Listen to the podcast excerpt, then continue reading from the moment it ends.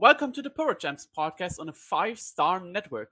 This is the first episode of it, and we're gonna talk about all the happenings in the Japanese indie scene from all Japan, all over to Sendai Girls or Seadlinnng. Together today on this special day is Scott. How are you, Scott? Hello. Thank you for having me. This is this is weird because I've never been a guest on a network show yet, and at, and it's really weird to hear like the network talked about, and then like I'm a guest. So that's pretty cool. And I get to be on the first Puro Gems, which I'm very excited for. I remember, uh, you know, you and me talking about it. You know, you made the idea, you made it all make sense, and now you get to bring it to life. So that's very exciting for me to be a part of the first episode. I'm very excited for your new journey. I know you've worked hard on uh, making this happen. So uh, let let's do this. I'm I'm like really excited about this. I was like so happy when I got the yes from you. And like now we are here recording. And since it's on a five star network, you should all check out the other podcasts. We have Stardom Quest, which is a podcast totally about stardom that is airing every week. With all the league cast that it's about or AW happening after every AEW Dynamite episode. We have the Dramatic Dream Dragons, which is a podcast about DDT and Dragon Gate, Watch Teach, which is like name says about Tokyo Joshi Pro Wrestling. Now we have the Puro Gems podcast, and mm-hmm. that's really exciting because the indie scene is not really touched by many podcasts, and so we are bringing that next to you so you can enjoy and listen to a podcast about some of your favorite promotions that you don't see people talking often about, mm-hmm. and a promotion many don't talk about, but it's like really worth talking about lately, is All Japan Pro Wrestling. And that's our opening for today. All Japan Pro Wrestling had a fantastic first two months. Um, we had the January 2nd Korakuen Hall show where where Kento Miyahara and Kento Miyahara and Takuya Nomura defeated the Mooniverse, Kono, and Suwama for the All Japan Tag Title match. How did you feel about this match? Because personally, I felt like the Voodoo is like that gimmick, that that gimmick that they don't need needed all Japan Pro Wrestling. So I was the title change was happening, and I kind of feel like the heel stick is annoying at this point. Yeah, to me, the the Voodoo murders were like the lasting like part of all Japan that doesn't click for me.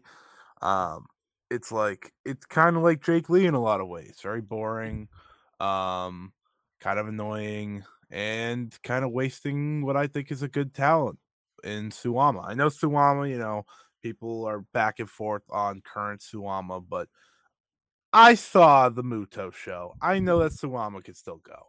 Um, the match itself was all wasn't all that great. It was fine. It was fine. I mean, Kento and Namor did their best, but uh, I'm just happy that they won the titles. I think that was most important to me it, I thought that was a good direction to go, especially with their title match coming up and what eventually would happen with those titles. Yeah, correct. Because early in the show, Naoya Nomura and Yuma Aoyagi won the All Japan Tag Team title number one contenders match against another tag team of the Voodoo Murders, Runen and Ray Saito, the Saito brothers. So we're gonna get later in January the title match between them, which we'll talk about later. But before that, we have another Korakuen Hall show on the January 3rd that also had a big match. Because the second, the, the, show in the second also was kind of like a build up between the Takuya Nomura versus Kento Miyahara Triple Crown title match. Uh, Takuya had a big night on January 2nd, getting the win in the main event with with the Battle Royal win and also defeating Kono to, and to win the tag belts. Now two tag, ta- now the two tag champions are facing off each other and, you know, the match was fantastic. I felt like that sounds stupid because the match was really great and everyone who will hasn't checked it out and will check it out will love it. But it felt like it was like the worst big match of Kento Miyahara this year for me. And that's yeah. kind of insane to say. yeah, I mean, I think I think when someone like when you when you frame it like that, it's like it wasn't bad it just wasn't what Kento's level is. And I think that's like insane to think about. Because like anyone that has that tag match, which you know wasn't awful, it just wasn't Kento Miyahara level so far this year. It's like it definitely gets lost in the shuffle. Like you said this, and I completely forgot this happened this year. I thought it happened last year at this point because it's like so forgettable in terms of Kento's year and what he's done and where he's gone. Uh, so thank you for uh, bringing that up. I do think that's pretty funny. Yeah, it, it was it was a great match. I mean, they went a, they went long. They went like 27 minutes, I believe. And the best you know, the best part usually about a Kento horror match for me is like when he hits his uh, shutdown suplex to end the match, and like the opponent is clearly struggling, fighting, trying everything he can to escape, but in the end, still, you know, loses to that move. And that was done here fantastically. Like always, Kento Miyahara is for me one of the best wrestlers in the world. You can't do much wrong with him. And Takuya Nomura is, you know, as awesome, if not just a bit below Yeah, totally agree. I think uh you know Takuya Takuya is one of the more underrated wrestlers, and then Kento is top, top of the top. Best of the best isn't just a nickname. It really means where he it's where he belongs in the conversation. Yeah, totally. Um and the month of both didn't even close with that one. I mean, that match was fantastic. But after, first of all, after the match, Yuma Aoyagi and Yuji Nagata both came out to challenge Kento Miyahara for the old uh, for the All Japan Triple Crown belt. Kento Miyahara said that um, Yuma Aoyagi is getting his shot first. He's gonna challenge on the February 4th show, which we'll talk about in a bit. And then Yuji Nagata will get his shot down the line. Yuma Aoyagi with Kento Miyahara is always a fantastic matchup. I'm glad it was set up here. And the match itself that it ha- that happened was fantastic. But before that, we had a little build-up tag team match for the All Japan Tag Team titles. The new champions, Kento Miyahara and Takuya Nomura, face uh, Yuma Aoyagi and Naoya Nomura. Yeah, two two Nomuras is a bit confusing to me. and and man, this match, I you know y- you expect a lot from them, but this one was fantastic. One of the best tag matches of the year for me, if not the best. Yeah, I think if I was to look at my, you know, top 10 matches of the year so far, mm-hmm. um, which uh, I mind you, through two months is a very tough list list to put together. I just want to point yeah. that out to the good people. Uh, so it's not like it's like, you know, in previous years, two months is like, ah, you have your clear few. But no, this year it's incredibly tough. But this match to me should be in almost anyone's top top 10, top five. Uh, I, I do think it's the tag match of the year. And don't get me wrong, I'm sure things could change at an instant because, you know, the wrestling world is unbelievable right now in terms of where we're going. But unbelievable action. Um, it, it, it kind of it reminded me of where I want all Japan to go and it's especially with these four guys. Like these are your guys moving forward. You could add Atsuki in there, um, but between the two Nomuras, I know one of them's obviously a big Japan wrestler, but I mean, come on. Um, hmm. and I think I think Yuma is just so he's at that level to be Triple Crown champion now. And I feel like this was the showing he needed to firmly prove that to anyone who is doubting it. Um, and I, I this is going to be a lot of Kento Miyahara praise on here, so I'm not going to do it every single match. But this, this, he was excellent in this match. This was this was it was hard hitting. It was dramatic. Um, just just the excitement that the crowd had. You know when uh, Yuma was locking it, like you know he was moving his hips when he had the um, submission locked on Kento, like that was like some magic moments, and it's just like the simplest of things working their way to make the match that much better. Yeah, it was like the crowd was insane in this match. I went crazy over it because you know, first of all, you had the two Nomuras locking him up all the time, and it just beat the hell living hell out of each other for like the, a good part of this match and then this ending sequence. that that hyped me so up for the Yuma versus uh, Miyahara singles match that is happening Mm. a bit later. But holy hell, um, there were like so many fantastic near falls, so many moments where it was like, okay, that's not over. No, he's not gonna kick out of it, and then it's like the kick out is happening again. He's or like ex- escaping from the submission, whatever. I just went crazy over it, and this match, if you haven't checked it out, it you definitely should. Um, you you will find it on the All Japan, uh, All Japan Network, which is All Japan, which is All Japan's. You know, All Japan has like a ton of great matches. But if I could like recommend one of them from this year at least, it should be that one. It's Mhm. so easy to watch because it's like you don't need to get much of like any story because they the story they tell inside of this match, especially between Kento and Yuma. Right. I think that's a good way to. I think that's a great way to look at it. Um, easy watches, I think, go a long way for people becoming fans of certain wrestlers. Um, and I, I feel like if you are a Puro fan, if you and if you're listening to this podcast and are not a Puro fan, that's crazy. Um, but awesome. Maybe you're trying to get into it. And if if you're looking at what matches like Pep said to get into all Japan, this one I think out out of the rest jumps out the most. Um, just when tr- when tag team wrestling's at its best, it's hard to beat. I think that's the best way to say it. Yes. Yes, one hundred percent. Um, in the end, the surprise, the surprise moment of this was when Kento, Mi- uh, when Kento Miyahara was pinned by Yuma Aoyagi here, um, which means another tag title change happened in All Japan. And you know, I'm not a fan of short title reigns, but this one definitely made sense. Uh, Yuma and Nomura are getting more as a tag team. And also, Yuma gets a shit ton of momentum coming into the big Triple Crown match, pinning Kento Miyahara because pinning Kento Miyahara doesn't happen often. No, no, it does not. And I think that's part of the reason.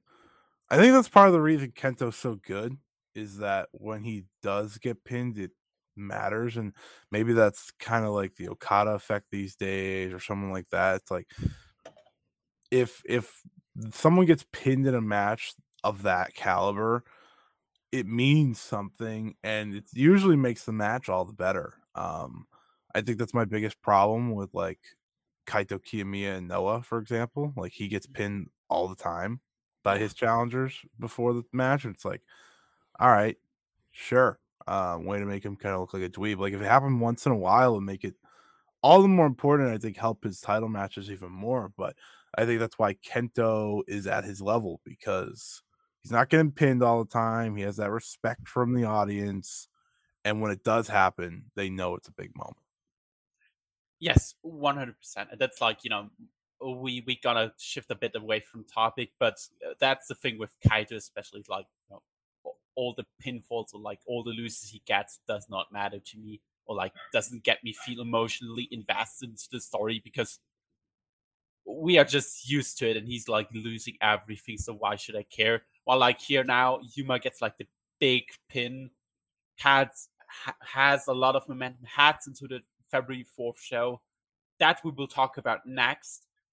Um, also, the February 4th show not only had a triple crown match between Kento Miyahara and Yuma Aoyagi, but before it had a junior title match. Atsuki Aoyagi, the brother, the younger brother of Yuma Aoyagi, um, defended his junior title against Kotaro Suzuki. Uh, the story pretty much here is um, Aoyagi's uh, wrestling all the uh, veteran junior heavyweights. He defeated in the same year. He defeated Kaz Hayashi, Hir- uh, Hirao- uh, Hikaru Sato, Minoru Tanaka, for example. Now he's facing Kotaro Suzuki. That match went like around 10 to 11 minutes, and they got everything in they wanted to in those 11 minutes to make this match great.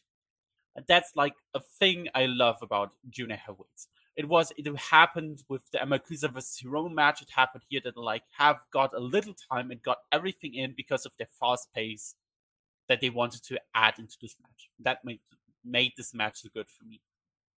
Yeah, when when it comes to Atsuki, who I'm a big fan of, um, I think I think he has differences in what his best matches are and like where they Mm. fall off a little. And I think they're at hit their best when he's a little bit more in that underdog role. And I think that's why him facing all these veterans has been more exciting to me than say, you know, him going 50-50 or having the upper hand against maybe just, you know, someone else younger in that division. Um, mm, you know, Dan Tamura, for example, Yeah. um, who I think is quite good himself. Um, and you know, they have they have some guys there in the junior division, but I think for me, it does come down to like what role is Atsuki playing, and I think this really embodied like what I'm looking for with him. Yeah, um, the good thing is Atsuki kind of revived the tag, uh, the junior division after Yeah. like the awful Tiger Mask reign that nobody asked for. That was just happening because no, I can't even explain because it was like so bad and the matches were like so so so weird and like bad that like now having those fresh Aoyagi matches really helped the title and Mhm. he's doing great for himself. I mean, yeah, I agree with you. He has his highs and also his lows. I mean, he's still young compared to compared to like others. He's like still really young. Uh, same for Rising Hayato that we that's also like those two should be like the future of Yeah. all Japan of the old Japan juniors for like the next five to ten years. If not even for the heavyweights, but we don't know what the plan is for for them. Yeah. I love both of them, so Yeah, I'm happy with. Eddie's success. And then we move on to the main event. Kento Miyahara versus Yuma Aoyagi. You can't do anything wrong with with this matchup. That wasn't the best match, and I think they can have a better match than their one last year. That was their best match for me. But holy hell, they killed it. Um, uh, I would definitely put it where I would definitely put it high in my match of the year list, and that should say enough if I say, yeah, they can't have a better match than that. I mean, we talked about Kento Praise enough here, and we, we can talk about how fucking awesome Kento is, but I want to give Yuma some flowers here. He doesn't have it easy in All Japan, considering you only have like a few good wrestlers to work a great match with.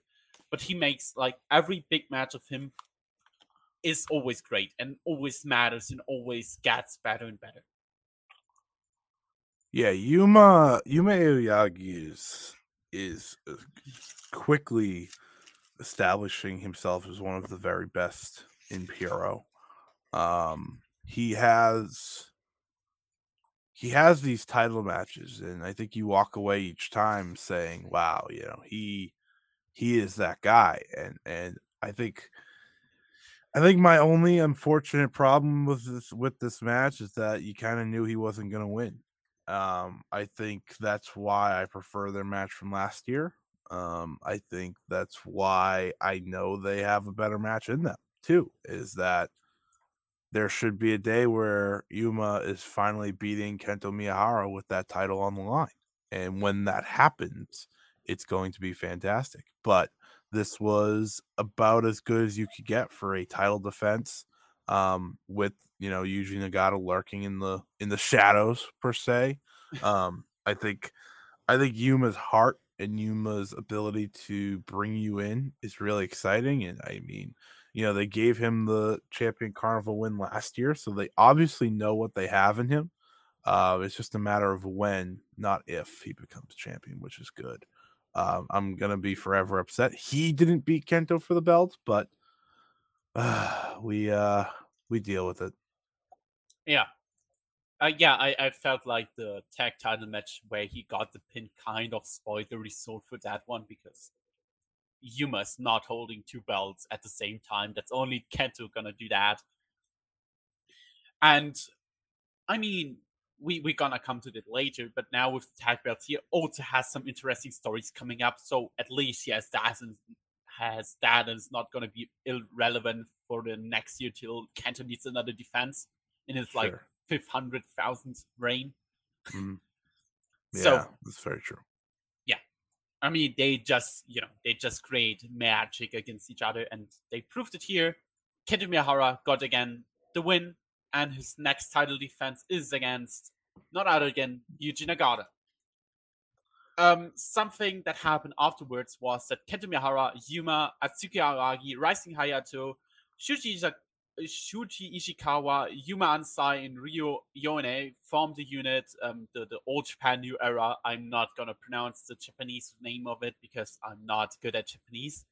Hmm. And that's now the All Japan main unit to fight off Voodoo Murders, and I hope they succeed so I never need to see a Voodoo Murders, Voodoo Murders match ever again in my eternal lifetime. I think it's the best mindset to have. I totally agree. and then we move on to the next Korakuen Hall show of All Japan on February February 19 and we had an All Japan Junior title match there that was really interesting and really newsworthy because we had a title change here. Naruki Doi, also the DDT Universal Champion, dethroned Atsuki Aoyagi. And I think that was like the best example of what Aoyagi is. Um, I think that match was good, but it's like a match where it could have been a lot better. And that's like the common thing with me for Aoyagi currently.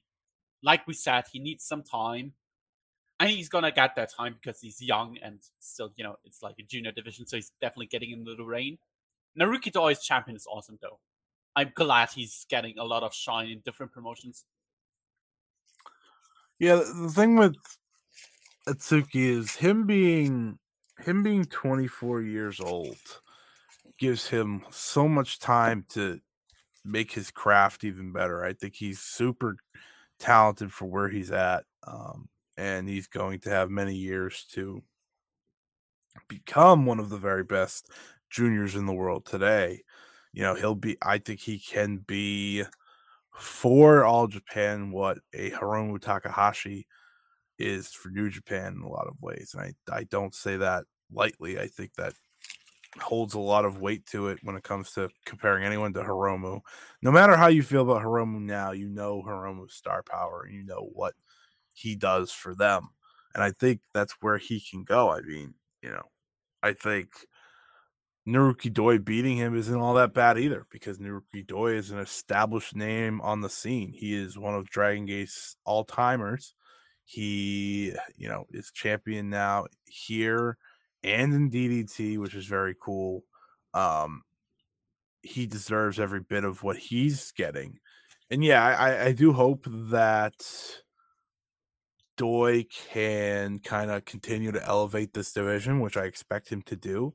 And I'm interested to see who he does ultimately put over uh, with this. He could just put Atsuki back over, um, or he could put, I know you know, the first match he has is Rising Hayato, so I won't get my hopes up there um, for Hayato, who I think is mm. incredible talent. But hopefully, no matter what he does, he does put someone over because I think this is a good title change for sure. Yeah, that is what I wanted to add it to. Um, Doi's gonna have his reign, and you have set up already the Aoyagi redemption arc that Nobly Pro Promotion tells really often. You could bring that you could bring that Rising Hayato is finally getting his moment because he's right now he's like the okay you we have a first defense for our new champion. Let's throw Rising Hayato in and that's happening with Doi here right now again.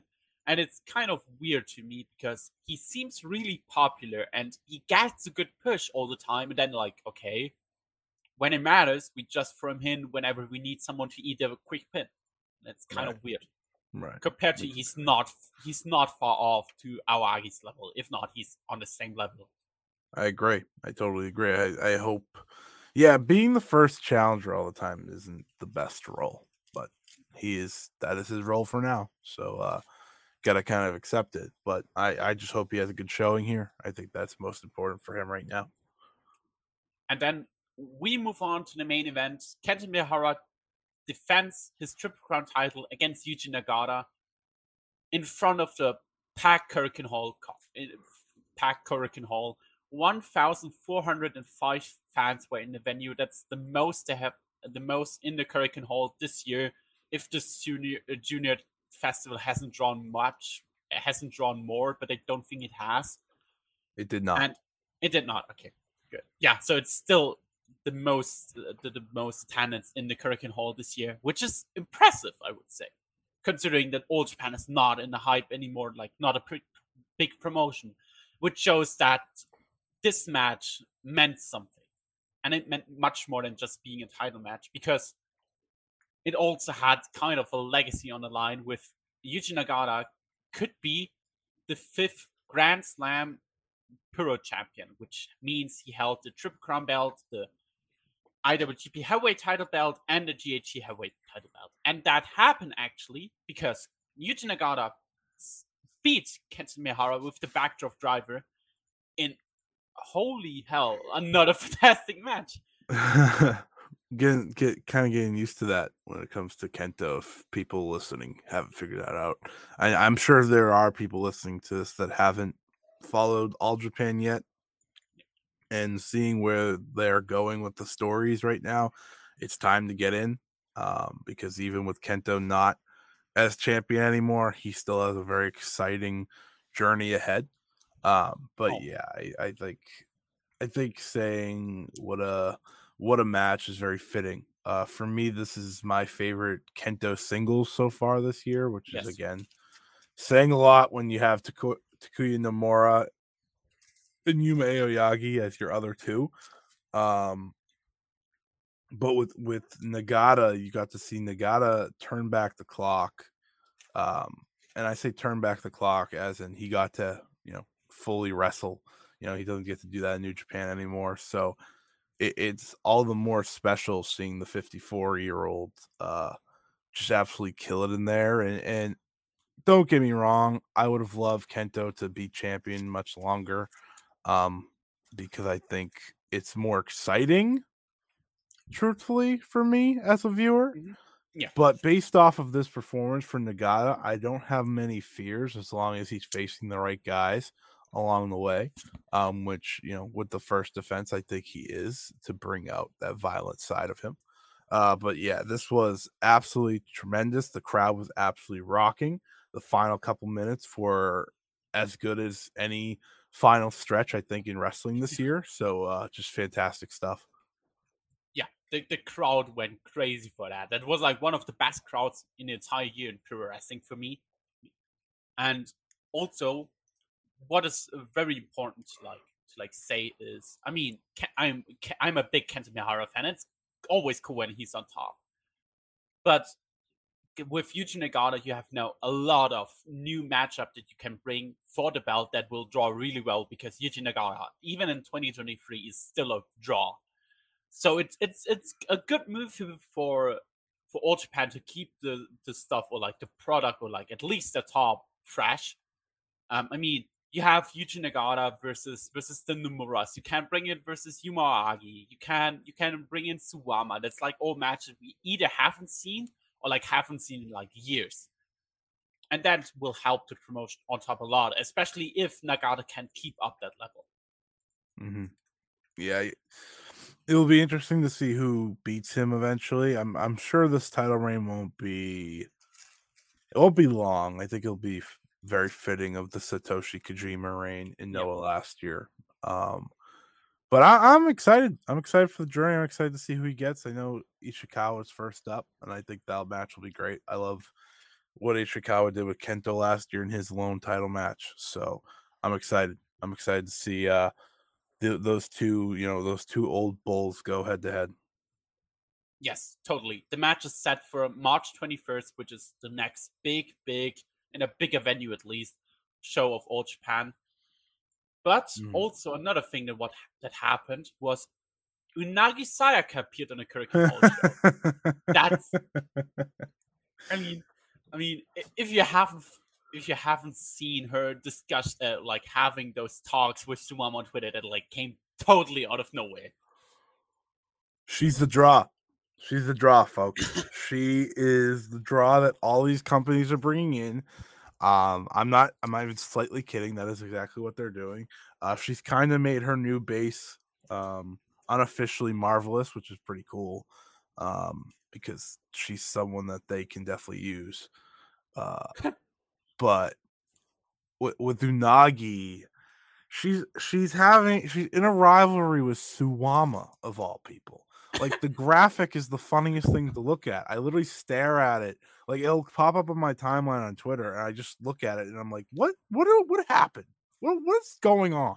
Like what and I love it for her because you know, I you know, once she moved on from stardom, um it it was an interesting mindset, I think, for a lot of us of like, okay, well, she's gonna be successful. She's she is I'm not even I'm not taking this lightly. She's the most popular wrestler on the independent Joshi scene, and it's not very close outside of like the Aja Kongs of the world, which is like, come on, people.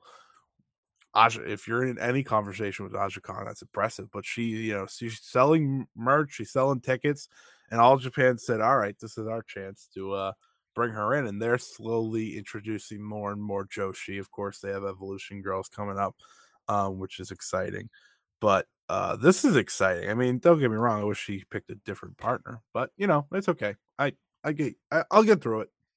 Yeah, correct. The match announced as of right now is Suwama teaming with Mayumi Ozaki and Mayuki from Ozaki uh, from Ozaki Gun. Um, if you know Mayuki and you don't know Osaki Gun, then you will see a totally different Mayuki than you know in Stardom, for example kind of a bad version of her, I would say, uh, it, yep. in in like the most respectful way possible because it's not her fault. It's like the way Mayumi Ozaki likes to lay out her matches is not what many people will enjoy. Yeah, that's uh that's that's Ozaki Gun for you. It uh yeah, more often than not stinks, but uh their match last year in All Japan was fun at least. Yeah, totally. Because the man were able to fight the woman, which is always funny. And yeah. Unagi has also one tag team partner already announced. I think the second one isn't announced yet. It's still an X.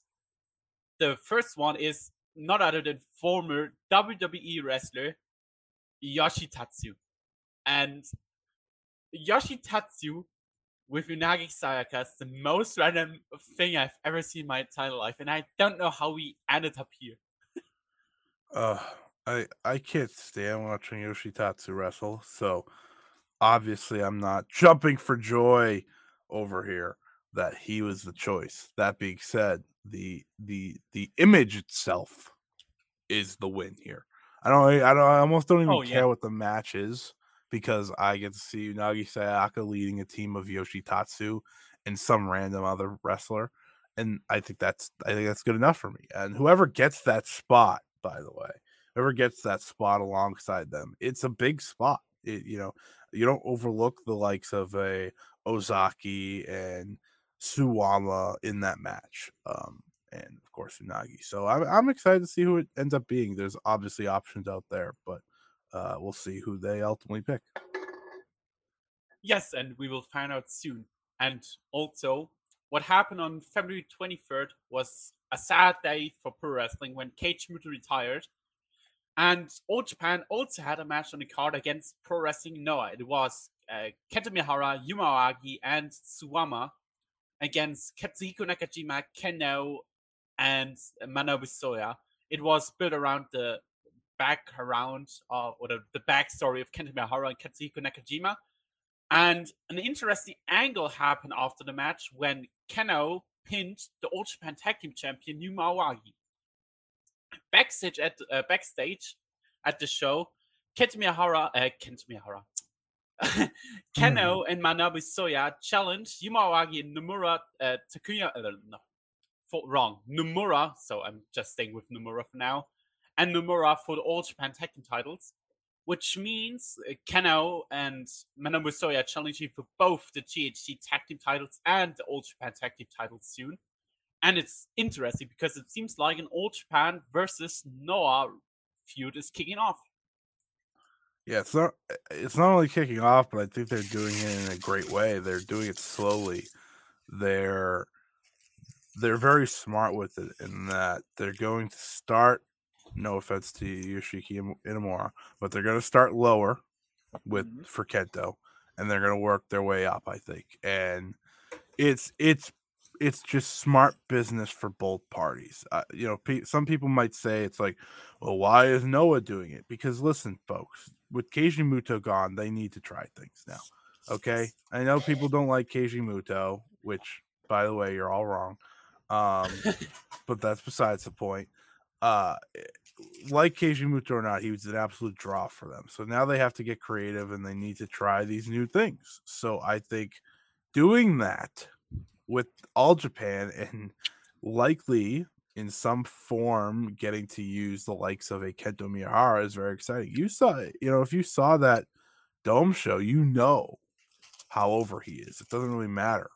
Um, and you know how great he is. So whatever this leads to, I'm excited.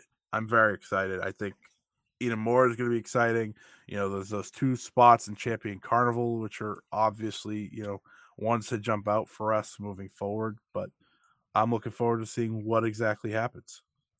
Yes, correct. Like you mentioned, also Kento at the show called out Masa Kitamiya for the February 27th show that he should come out and uh, apologize to Kento That's like the background of the Kensuke office. And instead of Masa Kitamiya, Inamura appeared at the show and challenged Kento Miyahara to a singles match on the March 13th show in All Japan, March 14th. And that's gonna be fantastic. Like you said, it's gonna start slow. I mean, it's kind of sad because I think that Inamura is like a main eventer if done right, but it seems like he's gonna be gonna he's gonna be the pin eater all the time when they need one, and that's that's fine for for now, I guess. Even though I would have loved to see him with a belt like a bit ago, he hasn't won a belt in his career. Can you imagine that? Um, Not even with Masa Kitamiya. with Noah, sadly, yes, I can imagine that. Um, any other promotion this guy is in? No, I would be shocked. But uh, oh, oh Noah. Um, it's it's sad and like one of the problems Noah had. So I'm glad he's getting the big spot against against Kento Miyahara here, even though it's like in Shinjuku, which is a small venue. It's like okay, we we have here a small venue, and Kento Miyahara gets a singles match let's put on a least important guy for us. Mm-hmm. Yeah, I, mean, he's gonna have. I think this is what's important about Inamura. He's going to have maybe the best match of his career because of this match, and I think that's a win for him. Yeah. ultimately, and it's a big match for Kento, which you know, I think a lot of the scary part of him losing the title wasn't even that he lost the title. Him losing to Yuji Nagata is not a big deal. It was what's next for Kento. And if this was always the plan, which it clearly is, then it's okay with me. I, I wouldn't mind if you had a scenario, and this is maybe me just you know fantasy booking a little too much, but if you had Kento get to the final and one of the Noah guys get to the final on the other side, I think that would be crazy, but it would be exciting um, for Champion Carnival. Obviously, you want to push your own guys too, but um, this story is almost too good to not follow through with. And I think, you know, someone like a Masa Kitamiya in All Japan will only succeed. So I'm I'm just very excited. Yeah, like you said, Masa Kitamiya is likely next because um, Kento asked Inamura to bring Masa Kitamiya to the show as the second, so it means that we kind of get the conf- uh, confrontation between those two soon. And with the Champion Carnival having two axes, there's a good chance that both, so Inamura and Masa Kitamiya, are in the carnival, and that's at least my hope. Of course, my dream is that Nakajima is gonna take the spot, but I think we gonna wait a, a bit longer for that, if it's even happening at all. Mm, yeah, I agree. So just just to name all the guys that are in Champion Carnival, it's in the A block: Yuma Aoyagi, Kento Miyahara, Yoshitatsu. I don't think we need him. Ryuki Honda, T Hawk from a Strong Heart, Jun Saito, Cyrus, and an Axe. On the B block, we have Suwama, Shuji Ishikawa, Shotaro Ashino, Naoya Nomura, Hokuto Omori, Rei Saito, and the, the top rookie, Yuma Anzai, and another Axe. Um, from the lineups, the B block is way better than the A block, but the A block has Kento Miyahara. Yep, has Kento, and It if you has have Kento, that's all you need sometimes. Uh, obviously, I think we can both agree. We wish, I wish um, these were a little bit stronger. So I will, I'm gonna hold out hope on them until they announce the X's because I think that will help the tournament if they're both good, um, whether it be Nagata or someone uh, in that range. We'll have to wait and see, but um, yeah, I I think I think with Kento, I mean, there's obviously matches in there that you kind of look forward to more than others. Um, but you know, and it'll be great. It'll it'll still be great even if it's not exactly I think what some people would have preferred, which is probably Kento in the stronger block. Um, but he's so good that whatever block he's in remains strong. I mean, that lineup kind of shows what problem ha- All Japan has, and that like the talent they have on top is really good, and then you s- way more or like the way you go down the card, the worse it gets. Yeah. I mean, Yunere Saito are cool prospects, but they should not be in the in the tournament. I guess why I get why they are, but they're not like you know, it's not like they're like great, outstanding wrestlers. Same Mhm. same for like Ryuki Honda, even though they they see a lot of potential in him, I think. Even he kind of kind of started to get a big push last year and then like dropped off, instantly got cooled off with a tag title reign that like had a sad or like had a bad ending with the Buddha Murders team winning the belts from them. But otherwise, I mean, it's it's totally fine. You still have Yuma, you still have Kento Miyahara, you still have T Hawk, you still have Suwama, Ishikawa, Ashino, now Naoya Nomura. But the one guy that's missing to me is Takuya Nomura, and I'm really sad that he's not in. Yeah, that was a letdown. I, I thought I thought he was going to be in for sure. I actually never even questioned if he'd be in or not. Um, so I'm definitely upset. Now, now I will say with A Block, you do have matches that Kento could succeed with. You have, Yeah. you know, the T Hawks, you have the Yuma, you have Honda. Um, I even think he can get a really good match out of Cyrus. Um, I don't like Yoshitatsu, like I said earlier. I think he stinks.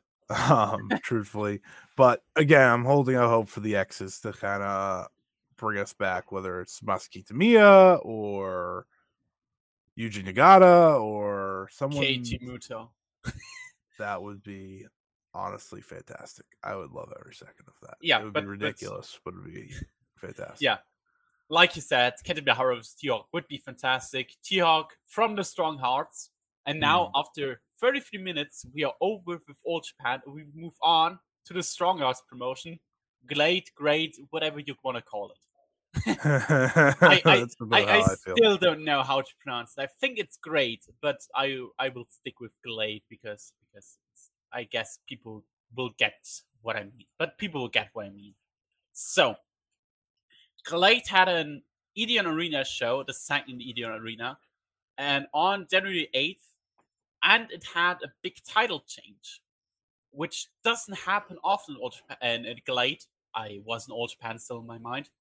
Glade because Glade doesn't doesn't have many titles and don't have them for a long time.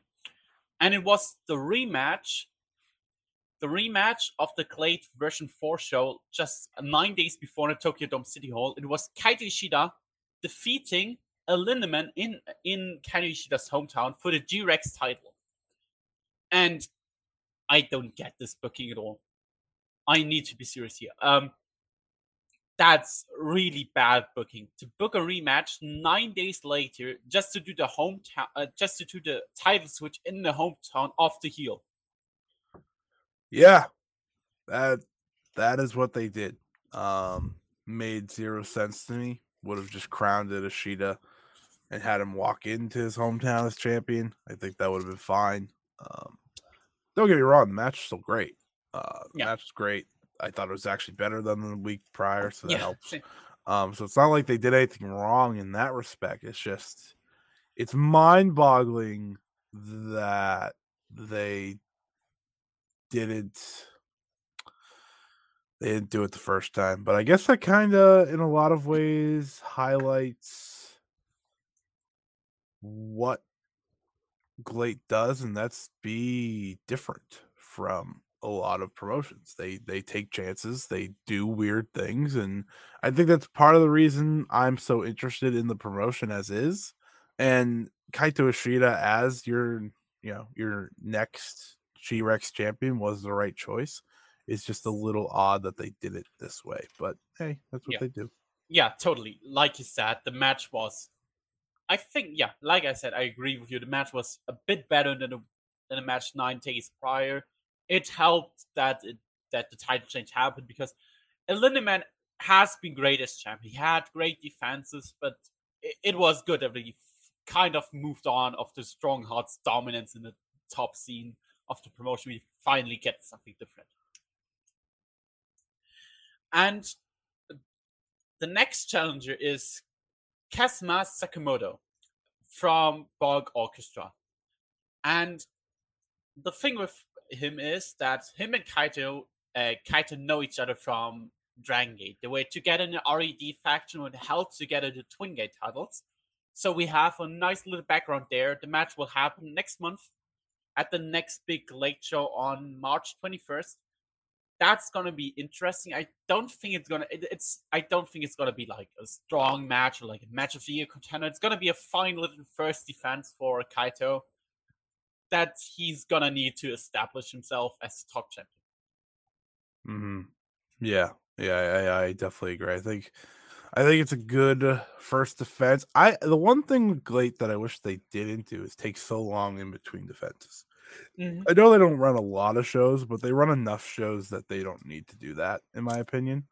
So I think that's my one like critique on how they do this because he he wins the title at the beginning of January, and now we're waiting months um to get there. But you know, I guess that's just a me thing. Um, I'm excited for the title defense. I'm looking forward to the title defense, and uh, I think it's very fitting that GLEAT has an interesting matchup like that for the title on the line. Definitely. Um, it's gonna be interesting how long he holds the belt because uh, Shima, who is likely the head book of Glade, he always prefers to to push his his Strong Hearts guys. It's gonna be interesting how long it takes till Kaito Ishida loses the belt to like a Strong Hearts guy, especially since T Hawk is normally T Hawk is the top guy from the strong hearts nowadays. But El Lindaman kind of took a spot. I guess we will. I, I, my guess is we will get the T Hawk reign down the line, and I would not be shocked if he's like winning the belt from Kaito like the summer or so. Yeah, I, I look at the roster they have, and it's like, it's one, it's solid because they work with good promotions too. Um, but you know, T Hawk's kind of the main one that jumps out to you, or Hayato Tamura, but they're both Yeah. kind of heels. Um, I think those two would be your top two options to win the title next, uh, and I'm okay with that. I think that they have good, they have good people to take over whenever Ishida does lose it. Yeah, totally. And that that's like the cool thing about like They are different. They have the UWF style that's really cool. And speaking of the UWF style, Glade also announced that an UWF title tournament is happening this year, and it starts on March 7th with eight participants. And in the first block, you have Yu Iizuka versus Minoru Tanaka, Takanori Ito versus Dan Tamura, and on the other side, you have Tetsuya Izuchi and versus Shinya Aoki, and Soma Watanabe versus Hikaru Sato. And I know UWF style isn't for everyone. It's not really M- uh, not really wrestling, not me really MMA, more like a mix in between. But those shoot matches or like the shoot style matches in Glade can be fantastic. And my feeling is that the title perfectly perfectly fits into the way that like what Glade wants to represent with the Glade MMA shows show that was happening last year that was like for me a total failure considering like all the wrestlers lost. It was stupid. Yeah. was stupid. y- y- you can't bury your wrestlers more than like putting them into into MMA fights while you're promoting it as your own show, but whatever, that's another thing. Um, but I think that's a cool way to to represent or like represent uh, Yu or Tetsuya on on a high level in like important matches without giving them GX title matches that they might lose. Yeah, um, I think GLEAT does UWF rules better than anyone right now in wrestling, yeah. and not many people do them. As obviously, not many people do them, especially as much as they do. But the reason they do is because it sets them apart and sets them apart well. Um, they're really good at executing them. Um, so I'm I'm happy that they're doing a tournament to crown a champion. I think it I think it's fitting for the you know Azukas of the world and that company. Um, because I think he's great and obviously doesn't have the same direction of like a one some of their main event talent. Um, I, I'm excited because I think more titles will be beneficial to this promotion. Yeah, definitely. Especially since then we might see more title defenses on the main shows, and like more bigger matches, which always helps Glades. And sometimes it feels like nothing's happening for months, and then out of nowhere they pop out with a great angle, and everyone goes crazy about it. And also, I mean, we, we already talked about her, but none other than Unagi Sayaka GLEAT. Uh, what a shocker.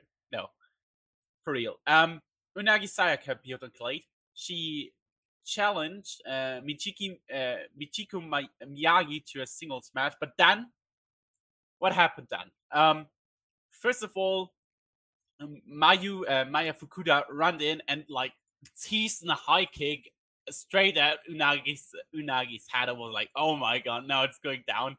And then and then we got the setup between uh, Yukari Hosogawa, who is Rin Rin from Chocopro, who might from the people who might know her from there, um, who made her in ring return after like five months or like six, seven months, uh, due to her being like still a student and focusing on on you know school stuff. And for me, Unagi Sayaka fits perfectly into this into this thing where like Yukari and Maya are getting a bigger matches, and while Unagi just does her Unagi stuff and X and and wins and does cool stuff. I will, I will never complain about more Unagi in random promotions. I think it's very it's fitting of her character. Yeah, it's very it, it's fitting of who she is, and yeah. I think her and GLEAT's another great spot. And it's great spot for them because it gives them a prominent name to work with uh, more and more. Hopefully, I hope that this isn't like you know just a couple times. I hope it kind of becomes a trend for them. You know, they don't have a lot of Joshi matches, but what GLEAT has done is they've kind of started the trend that a lot of promotions are beginning to follow, which is having Joshi on a Puro show. Yes. Um, and it's working. I think it is working. I mean, they only have Michiko Miyagi, uh, Rin, I can't remember her name. You just said it, but I still can't remember it. Um, yeah. yeah, yeah, Hasegawa and and my Fukuda, who I think they need to stop only having in UWF matches. Um, because yeah. I think she's better than that. I think uh, yeah, she'd my, benefit my, yeah. from not just doing those. My my prediction on that is that she's just signed to do them because they kind of want to push her as the face of the MA girls of GLEAT. Yeah, well, they're gonna they're gonna be wrong about it, and they should uh, stop because she's she's a talented wrestler. I think yes. waiting to waiting to be even better um, if they give her the shot. But yeah, we'll have that, to wait and like, see if that ever happens. More Joshi shooters is what we need. Mm-hmm. Yeah. Always gotta say that. It, it, yeah. Joshi shooters are fantastic and like something we rarely see these days. So having one is great. I yeah, like I said, like you said, I would love to see her more normal matches because I definitely think she could do that. I mean, she, I mean, her UWF style matches are great. So I think, and she's still really young, so I think she just can do the jump just like the others. Yeah. Unagi being there is awesome. Um, she wrestled then on the next show, uh, Yukari, uh, defeated Yukari, and after that they announced for the March 21st show that Unagi Sayaka is teaming up with Itsuki uh, Itsuki Aoki against uh, Yukari Hosoga- Hosogawa and uh, Miyagi, an attack team match, and Unagi and Aoki is maybe the loudest tag team of all time. Those two just only scream at each other, and it's gonna be fantastic. Yeah, that's a that's an interesting uh, way to look at it for sure. Um, I think I think that's a real and bringing in Aoki is, is exciting too. I think they they're bringing in all the right people. It's just they need more people signed. I think Yes. for the Joshi division to uh, really jump out. But uh, again, good start. Good start. Yeah, I, I don't think it matters, but it's like Miyagi and the the other Glade girls are like losing every match against outsiders, which kind of is annoying. But at the Mhm. same time, it's likely the only way they can get those outsiders coming into the promotion wrestling there. Yeah. Yep. And that's it for Glade. Um, it was a short talk. They haven't done much this the first two months compared to what they have done last year. But we have a nice setup for the March 21st show with some cool matches with the UWF tournament starting soon. And I'm definitely gonna follow what's happening next. And from now to Puro promotions, we are jumping to uh, Joshi promotions. We start off with Sendai Girls. Sendai Girls had a couple of shows um, this year, even though we have only seen one of them because the upload schedule is the worst I've ever seen in my entire life. I think we are now into, into December. Maybe I blame. No, no, no, give me. A, I I need to say this. I blame Meiko Satomura from going back to back to Japan for a while. It's her fault. They were they were rolling with the uploads. We were doing good. We were having you know shows up within a month, and then she comes around and we don't get anything for months. And I just wanted to blame her. And I'm happy she's back in WWE doing crap because she I was taken away from my Sendai girls. I mean, WWE wants to tell us right now that women's wrestling wasn't respected till Meiko Satomura started her career. So Oh come on. Yeah, that's uh that's a can of worms. I'm not gonna open. Um, Uh, but yeah, back to Sendai Girls. The one show we have seen was the Sendai Girls Big Show in what a surprise, Sendai. and it had um, Chihiro Hashimoto and Yu versus Ryo Mizunami and once again Unagi Sayaka. oh my god! Unagi's- I think you should just name this episode the Unagi Sayaka episode. I think I think I I we have her in like five different promotions that we are talking about. At least and yeah, two more. Ugh. we, we, we nobody can ex- escape her and the most awesome thing that has happened to Joshi Indies in a long time. now, the, the match the match was scheduled to be Hashimoto and Yu versus Ryo Mis- Mizunami and Manami for the all uh, for the vacant Sendai Girls tag team titles after I think yeah, it was Dash who got injured. Correct? It was Dash. Yeah, yeah, correct. It was Dash who got injured, who's out now for a couple of more months. I think like three or four more months. Uh, wishing Yeah. her the best. She's awesome, and I really need her back. yeah. I get re- I get really sad when Dash gets hurt because uh her and Dash is- Hiroyo were having a hell of a run. Da- Dash is awesome and like really uh, needs more matches, needs more big matches, and I hope she gets when she comes back. But back to the match. Um, so that Unagi replaced Mi- Ryo Mizunami because her opponent Yurika Oka also was out due to I think it was like some illness, same for Manami, and we have a non-title tag team match here, and that was. I think it was really good. I think it was the best Unagi Sayaka match outside of Stardom since the Gyan period started Mm-hmm. and she's doing her i think in ring wise she's doing her best work in Sendai Girls because simply because you have her put against Hashimoto and Hashimoto beating the crap out of baby faces is always fantastic. Yeah, I sing the praises of Sendai Girls for a reason. Like, yes, their upload schedule stinks. I know that. I'm very aware of that. But no promotion, I think, books better talent consistently on the Joshi scene than them, outside of like Stardom, obviously. Um, because you know they have they have a good core, and then they bring in all the best outsiders. They bring in Takase, they bring in Asuka, who's of course the champion. They bring in Unagi Sayaka, they bring in Saori Anou, they bring in Mayu now. Like they are bringing in the very, very best of the Joshi scene. It's also part of the frustration of why like their upload schedule stinks because I want to see almost all the matches they ever do. Um, and and thankfully, I think after today, um, the day of this recording, we're actually almost there. Um, in terms of being caught up from last year. So th- the next batch, I believe, will be the new year. So we'll finally get to jump into that. But um, I think I think Unagi showed out in this match. It was a big spot for her.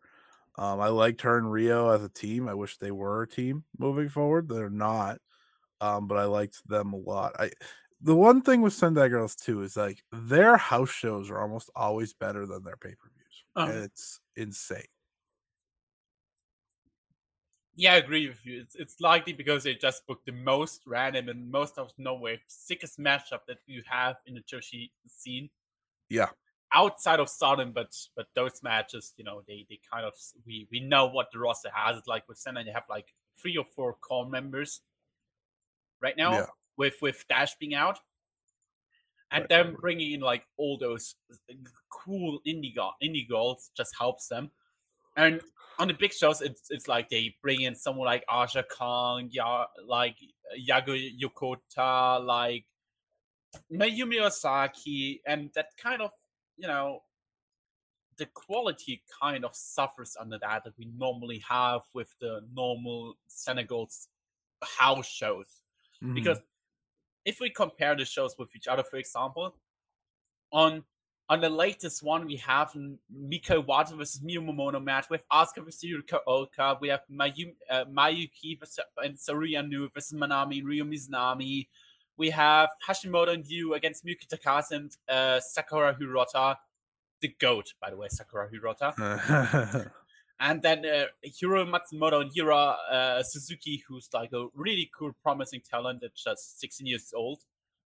And that's like way better than what they're doing on the big shows where they throw in like all the big stars to sell tickets, which I don't think they need. That's crazy. At least yeah. product wise. Yeah. Yeah, no, I'm with you there. And to continue. Um, so then we just gonna jump to the next show where the Sendai Girls tag team title match happened. It hasn't aired yet, like we said, but Hashimoto and Yu won the belts again for the I think it's now the third time together as a tag team. They won them. Um, they won them in a vacant title match against Manami Ryo and Mizunami. I bet the match was great. I can't wait to see it in May. if we are lucky. Uh, and, you know, I will give Sendai Girls a little credit. They get they get they allow me to see the show sooner than uh, PWG does. Congratulations. That's the standard. At least we mm. can watch the shows. They're like Joshi promotions, like colors that like put them on DVD, and we will never see them like, in our lifetime. Yeah, that's uh that uh, bothers me forever that that happened. Not that I'm. This might get people yell at me, but not that I need to see color shows because uh, I'm not going to say I don't love colors, but I'm not as big a fan of them as some. So there you go. And yes, so we have them again as tag team, as the tag team champions. Um, Sendai Girls can't survive like four months without belting up Chihiro, Hash- uh, Chihiro Hashimoto and it's only a matter of time till she's a six-time Sendai Girls World Champion. Yep. And yep. She's just busy um in stardom right now. That's why she doesn't have the title, pretty much. At least that's how mm-hmm. I feel about it. I think that's why she's currently not champion. I think that's okay. Which is okay. Yeah, we, we, we can survive without Hashimoto on top for a few months because the current top champion is Asuka, also known in the United States as Veny, who's like one of the best wrestlers overall in the entire world, and she defended her Sendai Girls world title against Mika Iwata. Mika Iwata, for those who don't know her, at this point she's the Goto of Girls. yeah, she sure is. She she suffers that Hashimoto is the is the unbeatable ace of this promotion, and that no one can top her in the next few years, which is sad because she's awesome. Yeah, the reality has set in that she probably may not ever touch this top belt. Um, if they if they knew it was good for them, they would build a story out of that, out of her many, many, many failures, and turn it into a money story. I won't get my hopes up, but they should do that. Um, I wouldn't have de- dethroned Asuka here though, because I think Asuka is as good a champion as you can have. Um, I think you know you you said it very well. That she's one of the best in the world today uh, for a reason. So uh, the title match itself was pretty good. Um, I'd say even you know nearing great in a lot of ways. It just uh, I, I actually I might have liked it better than the title change match from la- the end of last year with Hashimoto and Asuka, which is that match I think didn't reach the level I knew it could based off their previous match. But yeah, that that one was weird. Yeah, but a good start to Asuka's reign nonetheless. Hopefully, uh hopefully she holds this for another good couple of months. Correct, and I hope we get at least one or two more title defenses. We get some fresh new new people before we get Hashimoto back on top, because the third match between them is gonna gonna happen, and it's likely gonna happen till in the summer. So we can hope that we at least get like one or two more defenses out of it. Yeah. For the yeah, match, that would be nice. uh, for the match, I I wouldn't say I was disappointed. I just felt like th- these two could have had a way better match if they wanted to. I don't know if it was like the time because it went just like I don't know 12 13 minutes or so if the match was kind of too short for them or if it had like any other reasons but it felt to me that it it's hasn't reached the level of greatness that you would might would expect a match between Mika Iwata and Veny Asuka. Yep. Yep. Um like I like I said, I'm I'm I'm happy that I'm happy that Asuka's champion. I think that's my biggest takeaway from it. I'm look I'm looking forward to whatever's next. That's correct. And Asuka isn't only champion in Sendai Girls, she's also the SEAdLINNNG tag team champion. Yeah, And- wasting away with that title because they don't defend it enough. But okay, sorry, I got angry. Speaking of SEAdLINNNG, that's the next promotion we're gonna talk about. And like you said, they haven't defended the belts since I think it's October. I need to look up. I think it's October. Yeah, it's October. And yeah, it was a gr- yeah. They had a great freaking title match with the Ayame Sasamura and uh Rico Kaiju, and then they were just like, "Yeah, we don't need to defend these anymore." Oh, okay, yeah, cool. it's, it's kind of kind of wasted at this, this to this point because I felt like they were building up. I think Alex mentioned it too a couple of times. Um, they were building up the the Yoshiko versus Asuka feud, and then Yoshiko just stopped appearing for some reason, and still hasn't for like an entire year now, which hurts the promotion a lot because people are not. I know people aren't fans of Yoshiko. Like not many are fans of Yoshiko, but this promotion needs star power on top.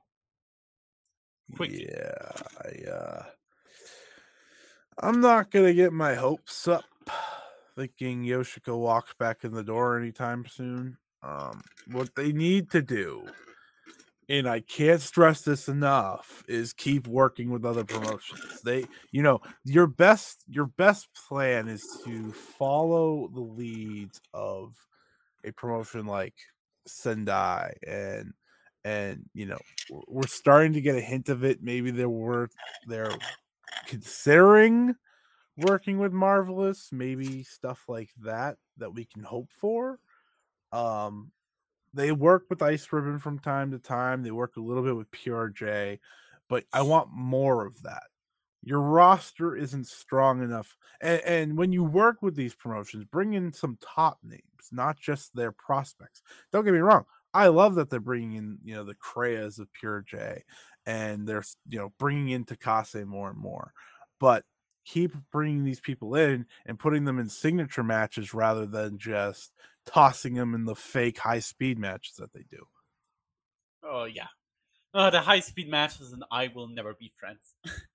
But uh, to get into what they have done in the first month, they had two shows. On the first show, there was a really cool match that I quickly want to talk about. It was Arisa Nakajima, Hiroyo Matsumoto, Rio and Ryo Mizunami against Itsuki Aoki, Riku Kaiichi, and Riko Kawahata.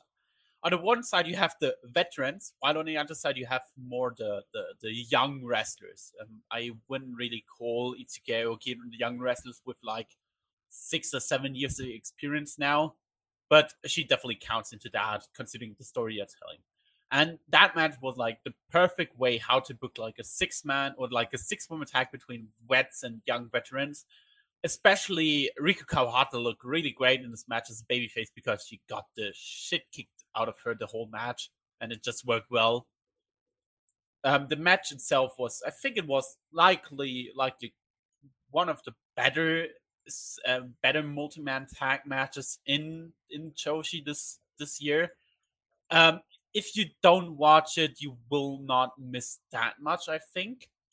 But I think it's interesting considering what is happening at the next show. Uh yeah, I thought this tag was really, really good. Yeah. Um it, it's it's what I want from SEAdLINNNG. That's what this match was it's what SEAdLINNNG should be doing is is putting on these highlight tags. Um, I think, I think Ayame and Rico. Um, sorry, uh, I just completely blanked out what I was about to say. Um, but but with with SEAdLINNNG, and I, am gonna keep pushing this because this is what I want. But with Rico and Ayame, I think these two are such a good tag team that they're they're they're one of the more underappreciated tag teams with Joshi, and they're still pretty fresh. So I'm not gonna get upset with people that don't fully know them. But this match with the Aoki and Kagura, Kagura is someone that I'm starting to come uh, become a fan of. Uh, it's took a little time because I think she's so behind, you know, the likes of a Tomoka Inaba from J yeah. uh, in JTO that's like you kind of overlook her, and I think Aoi kind of jumped over her too in a lot of ways because of how charismatic Aoi is.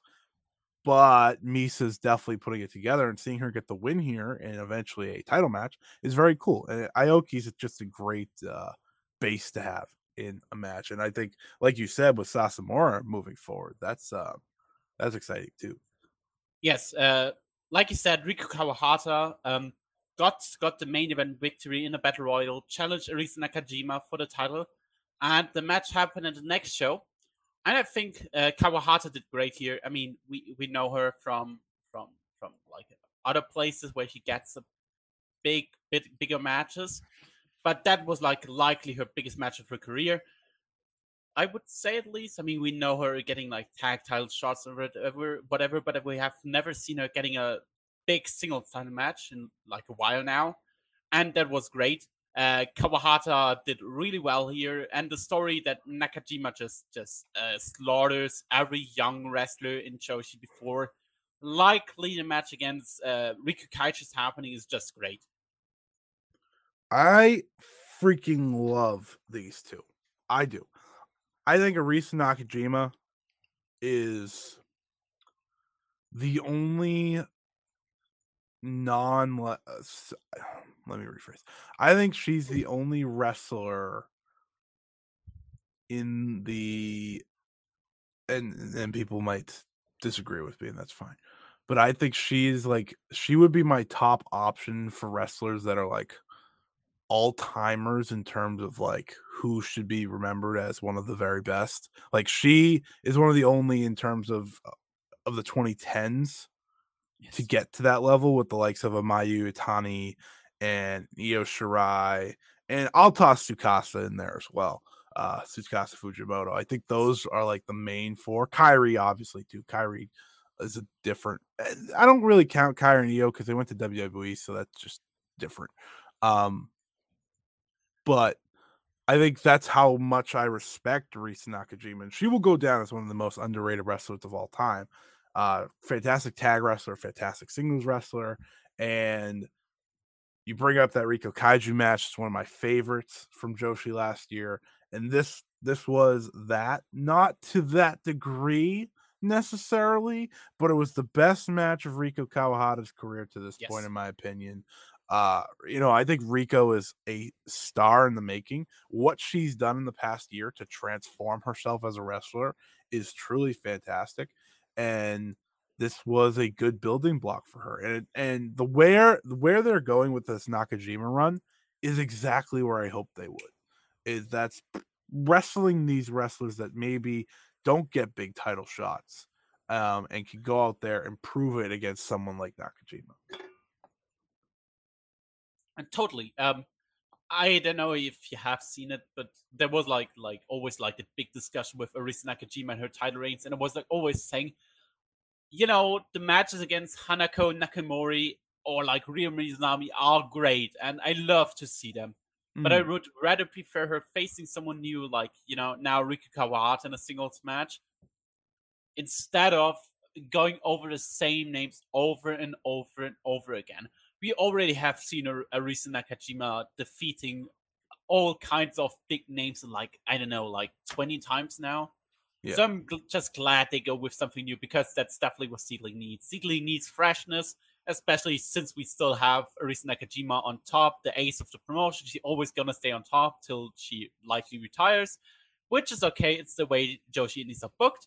But at least then they can finally give us something fresh as the challengers, and that's what I what I need. Yeah, yeah, very well said there.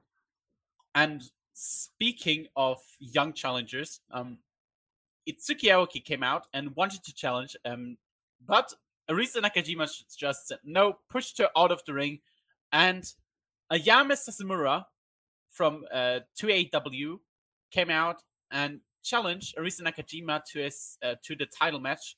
That match will happen in March as well. Their first title match against each other was in 2019, and since then Sasamura didn't really get some some a big match. Uh, Sasamura's like the thing where uh, fans or like Joshi fans wait for like four years now that she's finally breaking out, but she has been held a bit back. It was like a time like 2019 where she was way above the level where she's like right now as Sendai Girls junior champion, winning the SEAdLINNNG Beyond the Sea tag team titles and whatever. Now she's just you know just matches. So it's finally great to see her in a bigger spot because she's great if you let her wrestle, she's great, and I can't wait for this match. Totally agree. I uh, I'm such a fan of hers. Um, she really made me a fan in 2022 with all the opportunities she was getting, and seeing now this be kind of the culmination of that's uh, awesome. It's just it's awesome to see yeah, last year she had she had the match against uh, Hashimoto at the Korakuen Hall show. That was really good. That that showed like what potential she had. It went like 60 minutes. And now she had a bit ago, I think it was against Kihaku on a 2AW show. It was like a small show. And where she also like they had a totally cool match against each other that like you know nobody will ever see because it's 2AW and nobody outside of me ever watches that. and it's it's finally great that that some that she's getting a spot in a bigger promotion, at least for like Joshi fans, a bigger promotion. I totally agree. And speaking of Joshi promotions, we have one that had an eventful 2023 or like first two months of 2023, even though I wouldn't say it was in a good way. Um, Marvelous has had some some rough last few months uh. since Rojas injured. I I don't really want to, you know. Okay, I okay. I I was trying to to um to think if I should go really into detail about this, but I need to rage about it. Um. Okay, we're gonna start with the Takumi Iroha match got announced. The return match got announced after four months of injuries. She's wrestling in Spain before, which is totally fine. Um, she wait, uh, she wrestled Nightshade there which many or a name many might know from the TJPW Wrestle Princess two, sh- no, three, two, it's free. The the free show where she challenged Yuki Arai's uh, Saki Akai in a semi main event, like that really bad tag title match. Hmm. And now Takumi Roha had her return match in Japan announced. It's Leo Isaka and Takumi Roha against Nagashima and Daisuke Sekimoto. And I have no clue who who asked for this. I have Oh, no clue who asked for it and was like, oh my god, let's book this match. I like Sekimoto. It's, yeah, uh, well, what what are the chances he, that that he and Roha is gonna lock up? Very little, which is the most upsetting part of this whole match. Because I, uh, no offense to Nagashima, I think she, I think out of all the older Joshi, she's one of the better ones um, I these that- days. That's right. Yeah. But it's not that's not saying a lot because most Yeah. of them stink. So uh, especially the ones that work for Marvelous, Tomoko She, she Watanabe, you are my work. uh, She can at least walk. That's something. Yeah, Tomoko Watanabe, you are my enemy. I will Oh. never watch another match of yours again. You stink. Sorry, I, I got angry. Na- Nagashima at least can walk, and she's the current um, AAAW champion. Yeah, that sucks, huh? Uh, uh, we we all know that we rather want to see Miyamoto or uh, even Takumi Roha in that spot, but Oh, Takumi will be back. Oh, she'll be Takumi, back. oh yeah, soon enough. After we have done the, the Tomoko feud. Uh, yeah, but what what is upsetting about this this or like kind of funny about this Iroha return match is they had set up an entire angle with like a five minutes promo between Unagi Sayaka and Takumi Iroha. Just in the end, for Iroha to say, "No, I'm not gonna wrestle you," and I'm l- rather teaming with Leo Isaka. it's on. crazy. I mean, it's, it's it's kind of a bit that Iroha uh, that Unagi tries to get herself in big matches, and the other wrestler says no. Uh, Aja Kong, for example, is zero one, but here's like, I don't give a shit if Aja Kong wrestles Unagi Saka. Unagi definitely cares. She's, I bet she's a big fan, and wrestling Aja Kong is great, but I don't need to see that. But I need to see that Iroha versus versus Iroha versus um, Unagi match because it has been it has been teased for a while now. It was scheduled for the December fourth show, uh, where in the end the two uh, the uh, the title match title tournament title tournament happened. So I was uh, finally I was like, okay, we finally gonna see that, and then they announced this and was like, oh fuck off and and now we are here again. Uh, and funny enough, it's like I think it's now the fourth time we have mentioned Nagisaka in a promotion. We can't escape her. She she she always is behind us, and we love her for that. yes, we do. Yes, we do. Uh, I think on- on on the Takumi Unagi match, at least I hope, is that they want it in a bigger scenario, maybe on a bigger show. Like, I'm trying to think why they would hold it off, and maybe it's they want it on a Korakuen when Takumi's more back into it. I don't know. Yeah. Um, speaking of what could be a big match for Unagi versus, or like what could be a big scenario for Unagi versus Iroha to happening is if we look at the AAAW title scene with Nagashima facing Tomoko Watanabe soon for the belt, with Unagi crime. being already announced as the next challenger. And Ugh. Tomoko Watanabe versus Nagashima sounds like one of the worst matches of this entire year, at least for the big title feud, or like for a big title feud. And oh, it's so bad. It's it's like I, I I guess okay, the Marvelous fans are interested in, my, but nobody can tell me that the Marvelous fans are not interested more in Unagi Sayaka versus Takumi Iroha or like Iroha versus Miyamoto, whatever, than this match. This is And- what is wrong with Marvelous in every way.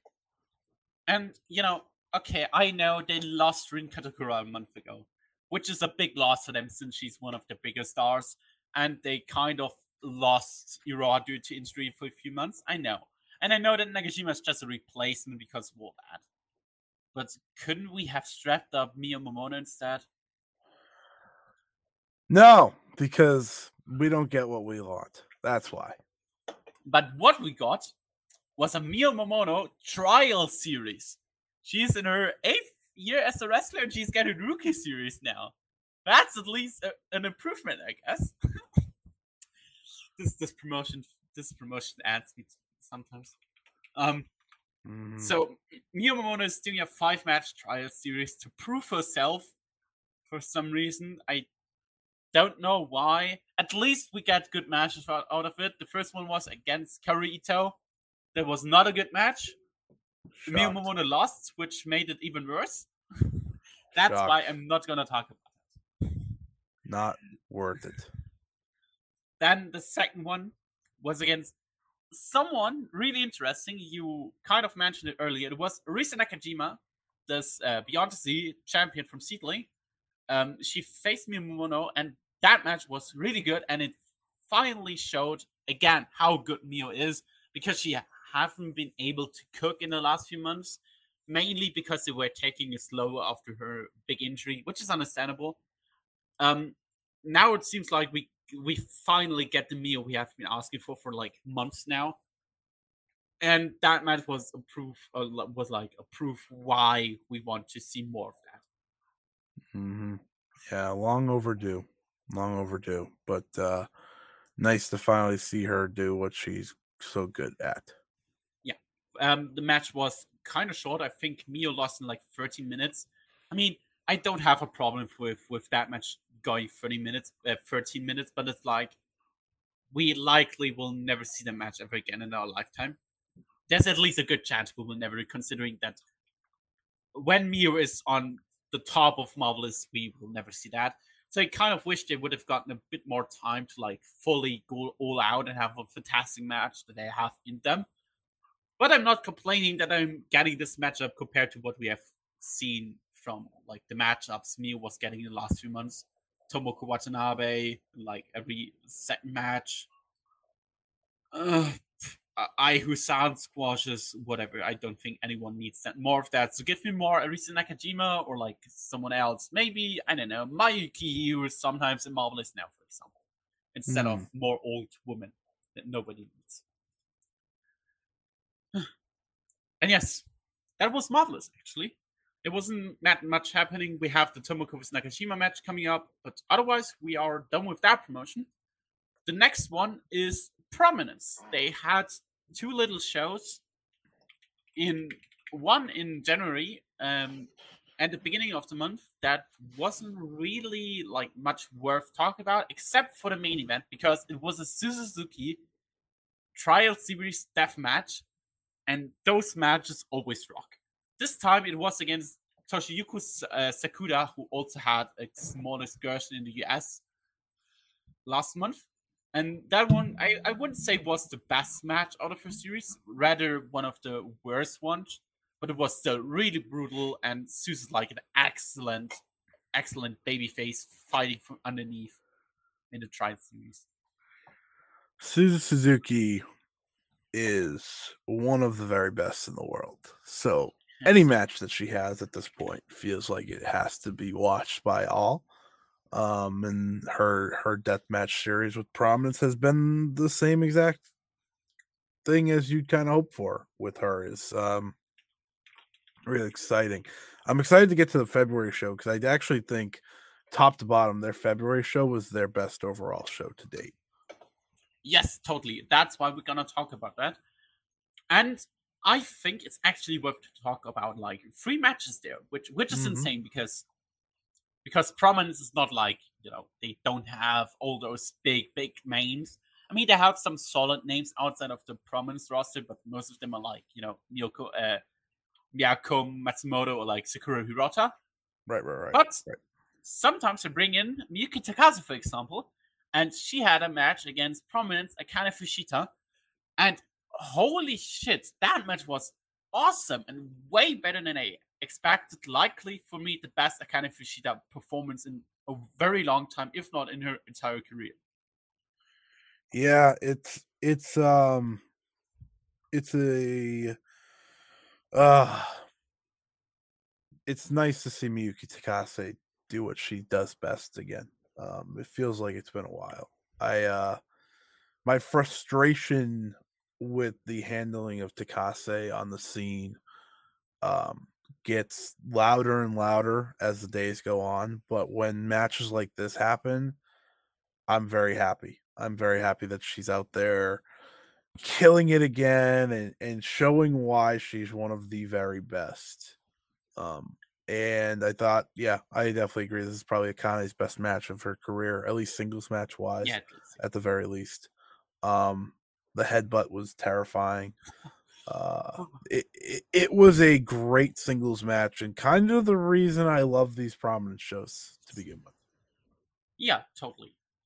Um, I I need to mention Akane, um, Mochi Natsumi, and uh, Hiiragi Kurumi don't have it easy next to Suzu and Risa, who like from the star power like three or four levels above them. And I think it's cool that at least like while Kurumi's finally showing what she can do in Stardom, Akane is is killing it here on the prominent show. I hope she gets some bigger spots if she continues to deliver like that because we have seen now that she can have great matches and they are not like like levels below the other two, at at least in ring wise. Yeah, I get you.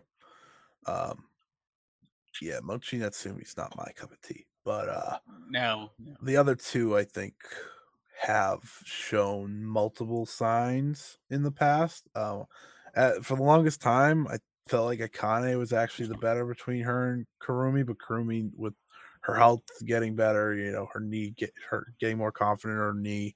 Uh, she has really shown why she is a former um, Ice Cross Infinity champion and why I think a lot of people should be excited for her moving forward in and out of stardom. Yes. But uh yeah, I definitely agree with all that. Yeah, there, there, there's definitely a reason why Kurumi is like a six-time, I assume, tag team champion and two-time Ice Cross Infinity champion.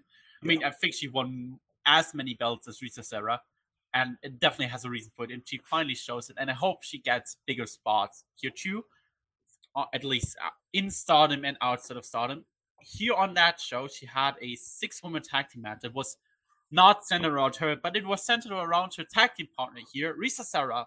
It was Risa Sera, Yuki Miyazaki from Wave, uh, Hiiragi Kurumi against Chris Brookes, Hard Lake Jackson, and Violento Jack. And that was a Risa Sera's awesome match. Uh, Yeah. She, she she went out there and just bled the whole time, and it was awesome. I loved it.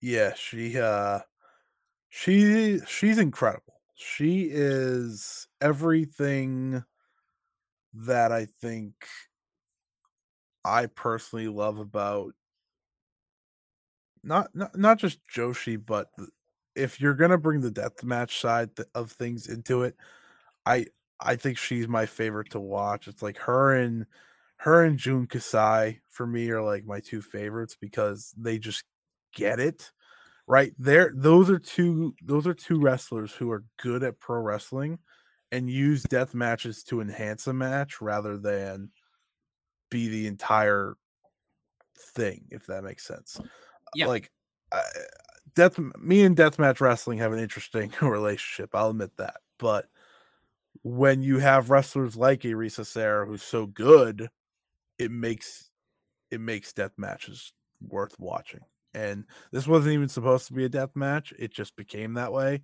for her um i i think everyone in this match did a great job but she was the the star as Yeah, you'd Uh, imagine. uh, yeah, I think Chris Brookes tweeted afterwards, like quoted the match and said like that Risa Sera's awesome, and it just can agree with that.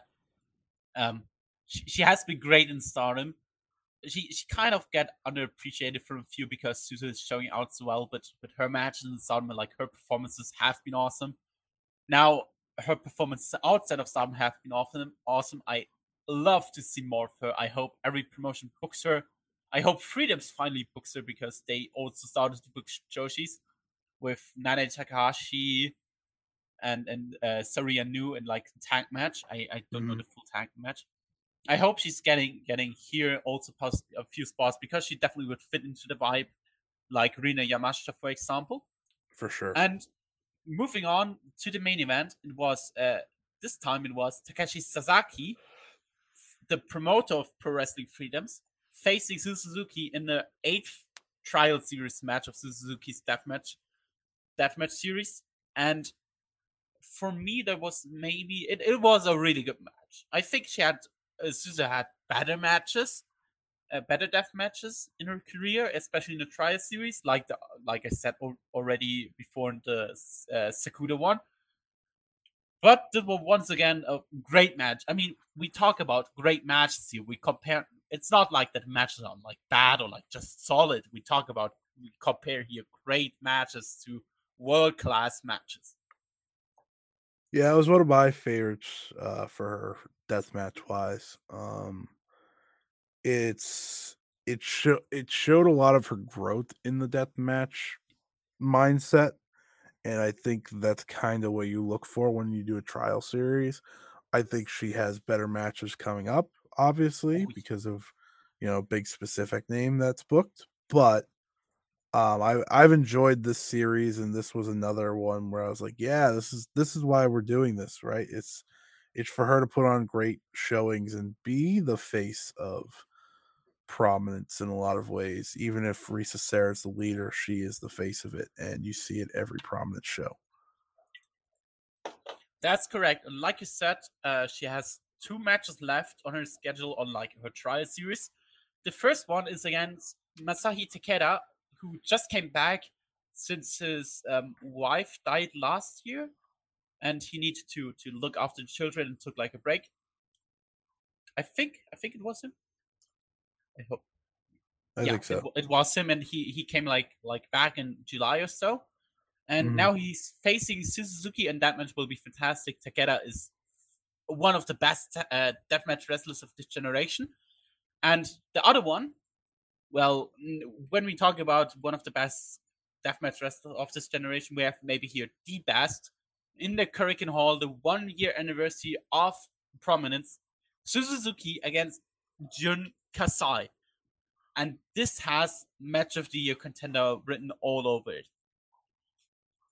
Yeah, if they go to the extent that we know they both can, it uh it can be your death match of the year. It can be your mat one of them the best matches of the year. I just hope that they go to that level that I know they can. Yeah, well, and one hundred percent. I mean, they one hundred percent likely will. Jun Kasai, one of the most over wrestlers in the entire country, facing against Suzuki in front of the Korakuen. I mean, there's not much that can go wrong here, especially since we have seen uh, uh, Suzu's growth in death matches compared to their match in 2021 that was also I think was really good. Suzu has been a lot better since then, and I think we are into something here. And everyone should check it out if it's that, if it's on YouTube at least. Yeah, that I 2021 match is my favorite actually. So uh of Suzu's run because I think it challenged her the most. Um and that was when she was still learning. So I think that's why I liked it so much. Learning the death match part. Obviously, she has been a great wrestler for years now. Um, and it being in the venue that it is make gives us all the potential that it will be fantastic. Yes, totally. And yeah, that's now it for prominence. We have now Pro Wrestling Wave coming up. They haven't done much this year because we are like just waiting for Nagisa Nozaki to return for a knee injury. But we had a January 1st, uh, first show that was, I think, was likely the best wave show forever because it has an all-around great card. And for me, the the standout match, of course, was the main event: Hikaru Shida defending her Regina Wave title against Risa Sera. Yeah, we we talked about Risa Sera, but the Shida Shida run in Japan has been fantastic and I really can't wait till when she's back in March. I think she's back next in next week. I think. Yeah. Yeah, yeah, you are correct. She is back next week. Uh, she has one of her shows coming up, so she's back in Japan. Um, with with Wave overall bringing in prominence, it's been kind of one of the best parts of Wave for the better part of however long they've been doing now. So like seeing Risa Sera get a big title match against Shida was exciting. Um you know, it's a little more it's it's not the exact match you kind of probably expect if you're going into it blind and not knowing a lot about Wave and what Risa Sera is doing there. Um but it's very entertaining and kind of kind of the embodiment of what Wave does and what these two can do because you get a little bit of everything. Yes, totally. Um, to explain it to the ones that haven't watched, there was like a bit in in the middle where like both brought out the suitcases of like half of the roster. It goes back to like Risa Sera having a small obsession with suitcases over the last couple of months in Wave. If you are into that kind of stuff, you and and you will love it. If not, it's totally understandable. But the good part of the match, like I think the other like 10 minutes or so, or like 12, 10, 15 minutes were like straight up, they were beating a shit of a shit out of each other. And that was the part that like rocked here. Yeah, for sure. Um then we also had a few tag title matches here that I will quickly mention. First of all, it was on the January 4- 1st show, it was Galaxy Punch defending uh, their titles against Jerry and Yoneyama. That was totally fine. The next one was against um, Haruko Umezaki and Sakura Hirota. That was a bit more of comedy because Sakura Hirota, if you like comedy, it, it's always with Wave. You would you need to know that. With Wave, it's always like if you like comedy, you will love the promotion.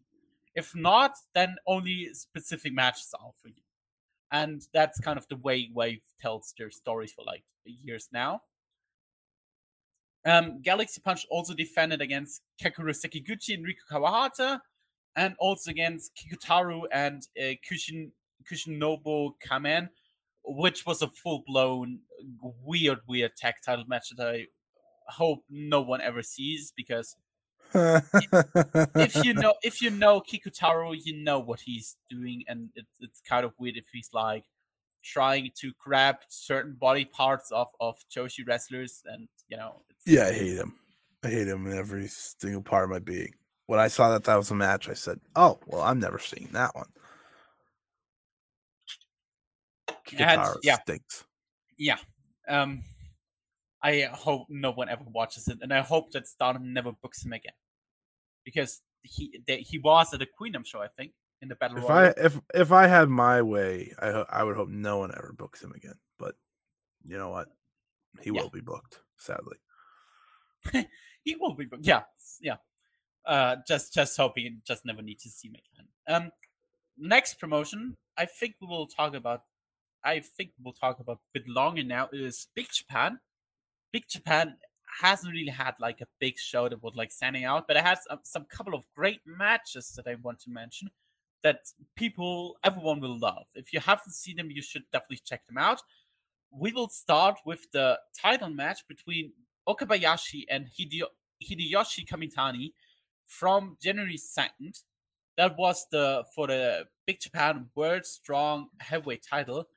And that one was likely from a match we'll mention here the worst one simply because they went way too long they went nearly 30 minutes and it dragged in the middle a lot. It felt never ending it felt it, never ending it, it really did. Especially came out around the time where you had like all the all the other crowds already cheering and you had your full, hmm. you know like like a more quiet crowd. It, it was kind of uh, but yeah i can i can kind of understand what they were going for here.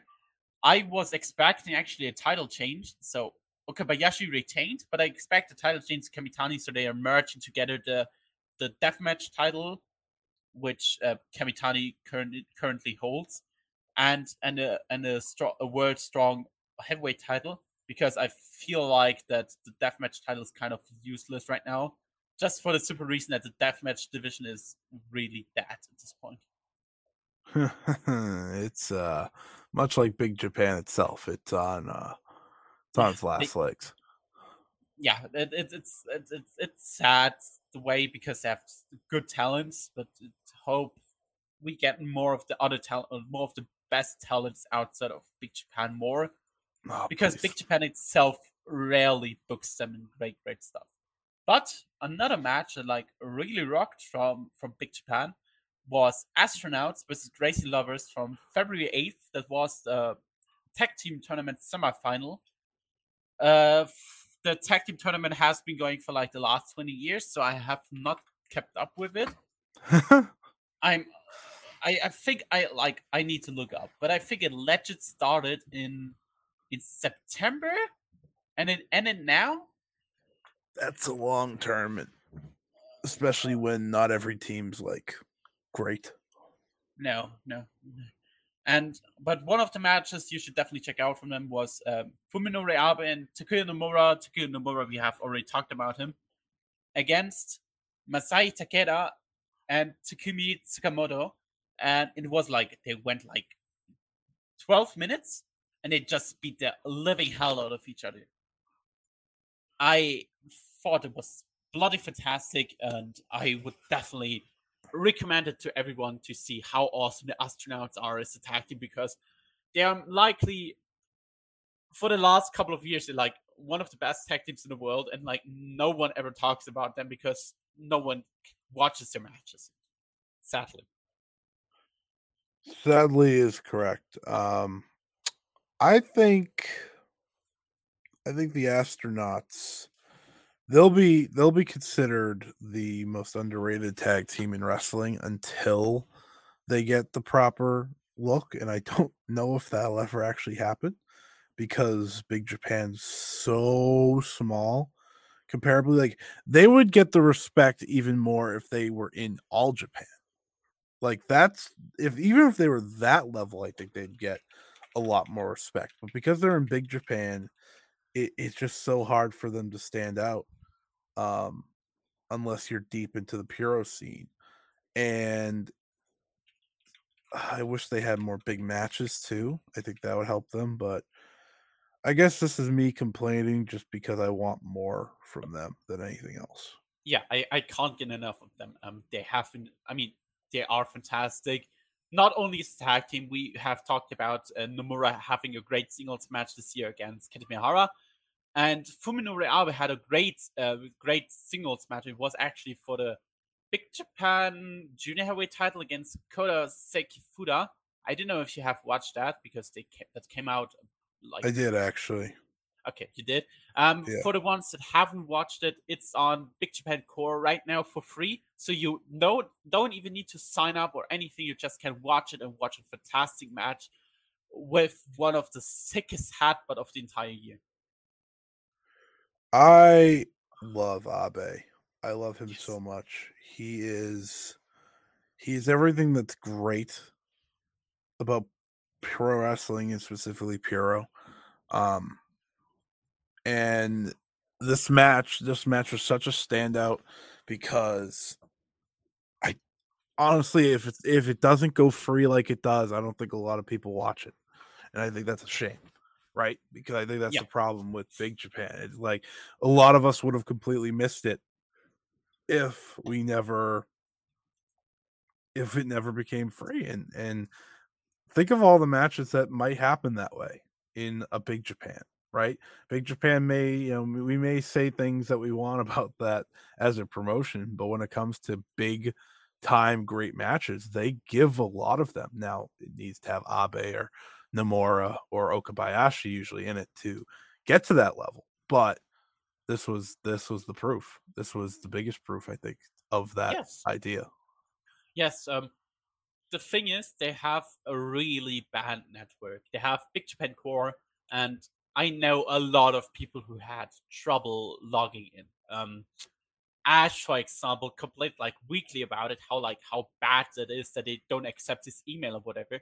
It's like we people actually want to watch the shows, but they make it like nearly impossible to even follow them. So we just always need to hope that and as someone either someone either like um, buys the shows or like has Big Japan Core, or we wait for the Samurai TV versions of of the of the big shows, and that's sadly not enough because they have some great, not outside of the big matches, they have some great, great six man, eight man tag team matches, or like sometimes singles matches in the middle of some random cards in, in, in I don't know, in Osaka, Yokohama, Nagoya, wherever, where like no one will ever see it, just mm-hmm. because Big Japan Core sucks, and so, th- something like that just just annoys me a bit because I really want to support the promotion, really want to see them getting better, but it's like not worth it to invest in in like Big Japan Core if you can't use it.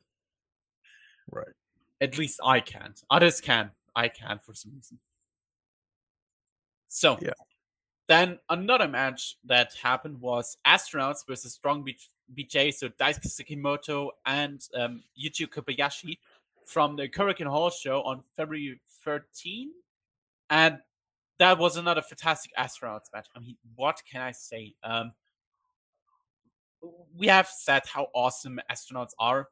As Strong BJ is greatest as a tag team. One of the best tag teams of this generation for me. They always deliver. They have great matches in.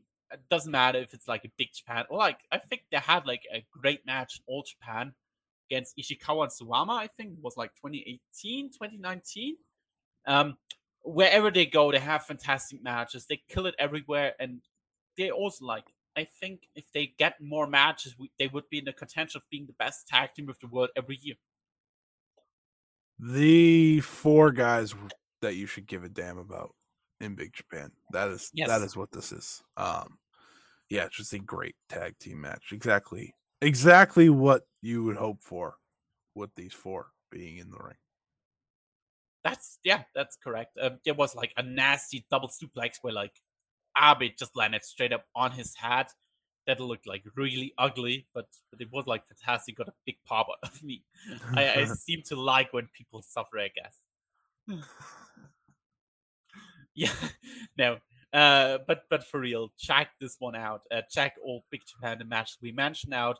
There's more coming soon, and I hope Big Japan has a fantastic year because I love to watch them when I get the chance to. And yeah, that is actually it with the big with the promotions we want to talk about. Um, I had like an idea. We're gonna talk about quickly what our favorite matches of the first two months are. So January and February together and then also mention our favorite wrestler. And I think you should start with what are your, your top three matches of this year from like the indie scene? Oh, I think I'm gonna be going to all Japan a lot. um, and that's not a that's not a discredit to anyone. It's a credit to them. Um, I'll start with that tag match, Kento Miyahara and um, Takumi Nomura for Takuya Nomura versus Naoya and um, Yuma Aoyagi. That that was again tag team professional wrestling at its very best. It it's exactly what you look for. Um, I think anytime you tune into a big title match and a big tag title match, to be exact, it, it's the ability that you see there that you you hope for and it it's just the very best of everyone coming together and killing it that's that's really all i could ask for um the next match i'll i'll i'll bring up is Hmm, which one do I want to go with first? I'll go with Kento Miyahara versus Yuji Nagata. As everyone can figure out, this isn't a very uh, confusing list, and I've seen every match that we've talked about today. Um, but that match, that match was the greatness of Miyahara, bringing out that you know former greatness of Nagata to make a fantastic title match with everything on the line. Um, excitement in the air, and just it, it's it's completely fantastic from bell to bell. It, seeing Nagata kind of you know be every bit of that blue justice uh version of him from back in the day in IWG as IWGP heavyweight champion. It's exciting and it's kind of like why why do these dads in New Japan get shut down?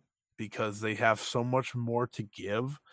Um, so it makes me it makes me grateful that they get to kind of leave and do more, um, especially within the past year.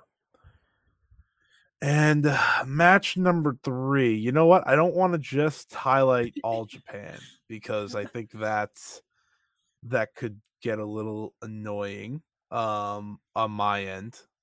And I think I think wrestling was great uh, elsewhere. So I'm gonna go with hmm. I have a few Joshi matches in mind here. I'm gonna go. Which one do I like the better? Which one do I like better? Yeah, we'll go with Arisa Nakajima versus Riko Kawahata. I think I think that's the type of match you look for on the Joshi Indies in that what highlights the the young talent of the independent Joshi scene because so much of the time I think we get stuck right with with uh, a lot of the older talents kind of taking over. We talked about with Mio Momono and how. Her story right now is against a lot of the older people. Now I love Arisa, so it's okay. But you know, Tomoko Watanabe and Kaoru Ito, I rather watch paint dry. Um, so it's like anytime you get to see someone like a Kawahata get a title match, go in there and shine, you appreciate it, I think, a little bit more than you do maybe a regular title match in a regular promotion. So uh yeah, I'll I'll go with that one. Yeah, totally agree. Um the matches you mentioned are all great. I well, so so I have my notes here, and my notes state well pretty much every Kento Miyahara big match.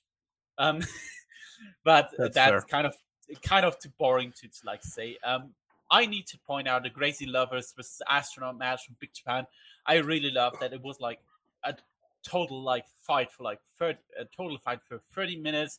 They went all out, just went there, killed each other, finished the match up, and just fantastic.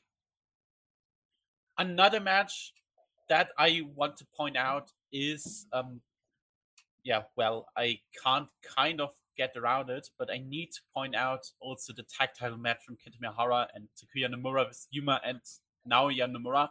Like you said, fantastic tag match. That is what I expect from tag team wrestling. That is what I expect from All Japan. That quality is what the Japanese scene outside of New Japan is kind of missing. That kind of quality where it screams, okay, match of the year, match of the year contender and we got it here, and I hope we get more of that. Another one is, um, since I don't want to mention Kento again, is the Kaito Ishida versus Lindaman match from the GLEAT Show. Mm. I mm. really love that we're like some some nasty spots in there. Kaito Ishida getting the big moment after leaving Dragon Gate, which is which wasn't an easy decision, I believe, for him, considering he was kind of seen as a big guy in the future in Dragon Gate.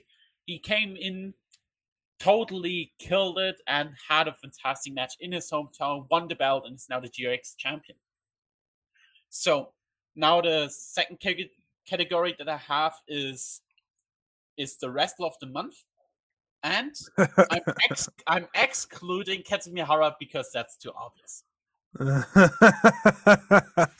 All right. Well, I guess uh, you make it a little difficult for me. Then uh, I'll go with uh, Takuya Nomura. Then absolutely, uh, which kind of by proxy does bring Kento Miyahara into the conversation, um, because two of the matches happened with Kento.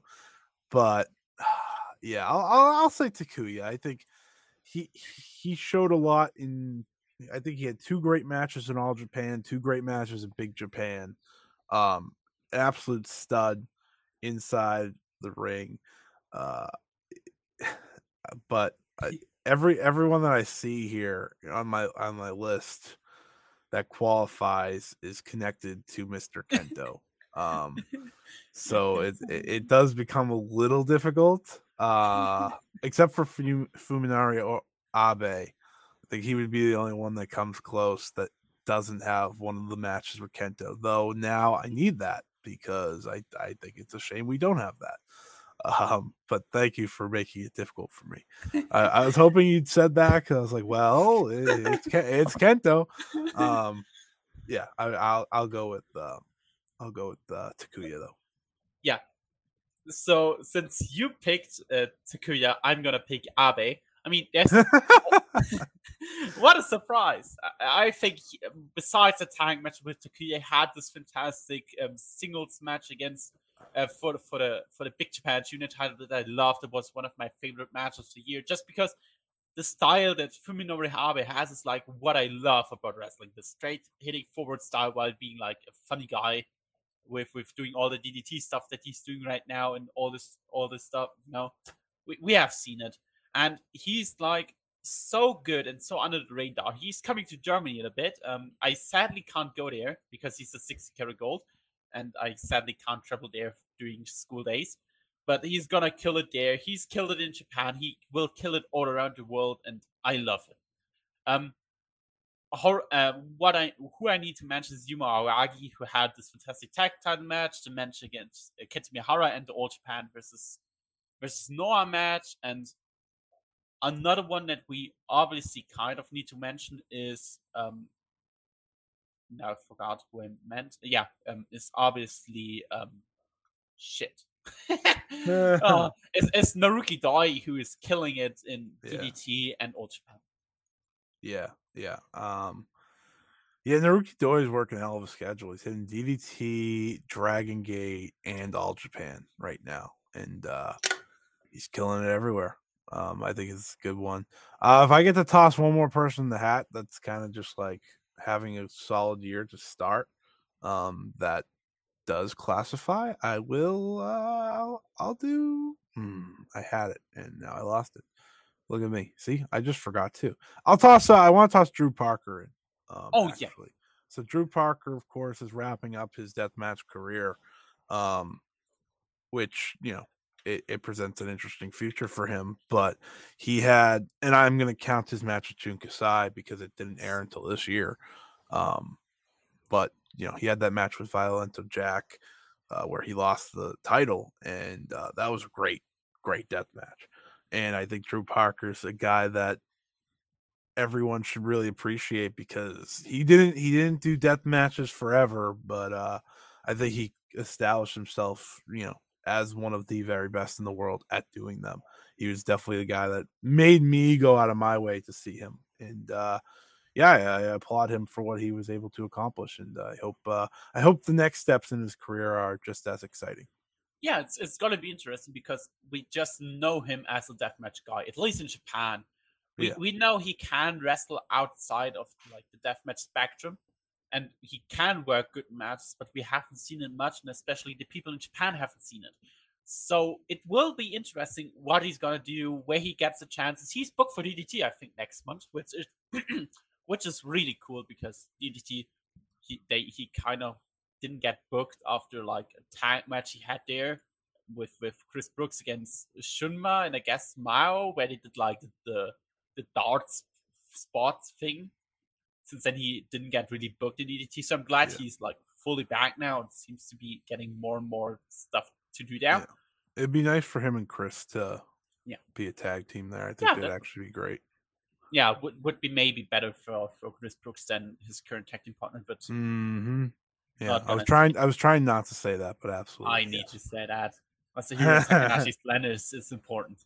Now, he, he, he he is a fine wrestler, but but he's compared to what Chris Brooks can do with others, he's like okay. If he gets replaced right now by Drew Parker, I think no one would complain. I know I wouldn't. and yeah, with that, we have talked about the matches and the wrestlers, and now we have a little preview of what's happening next month.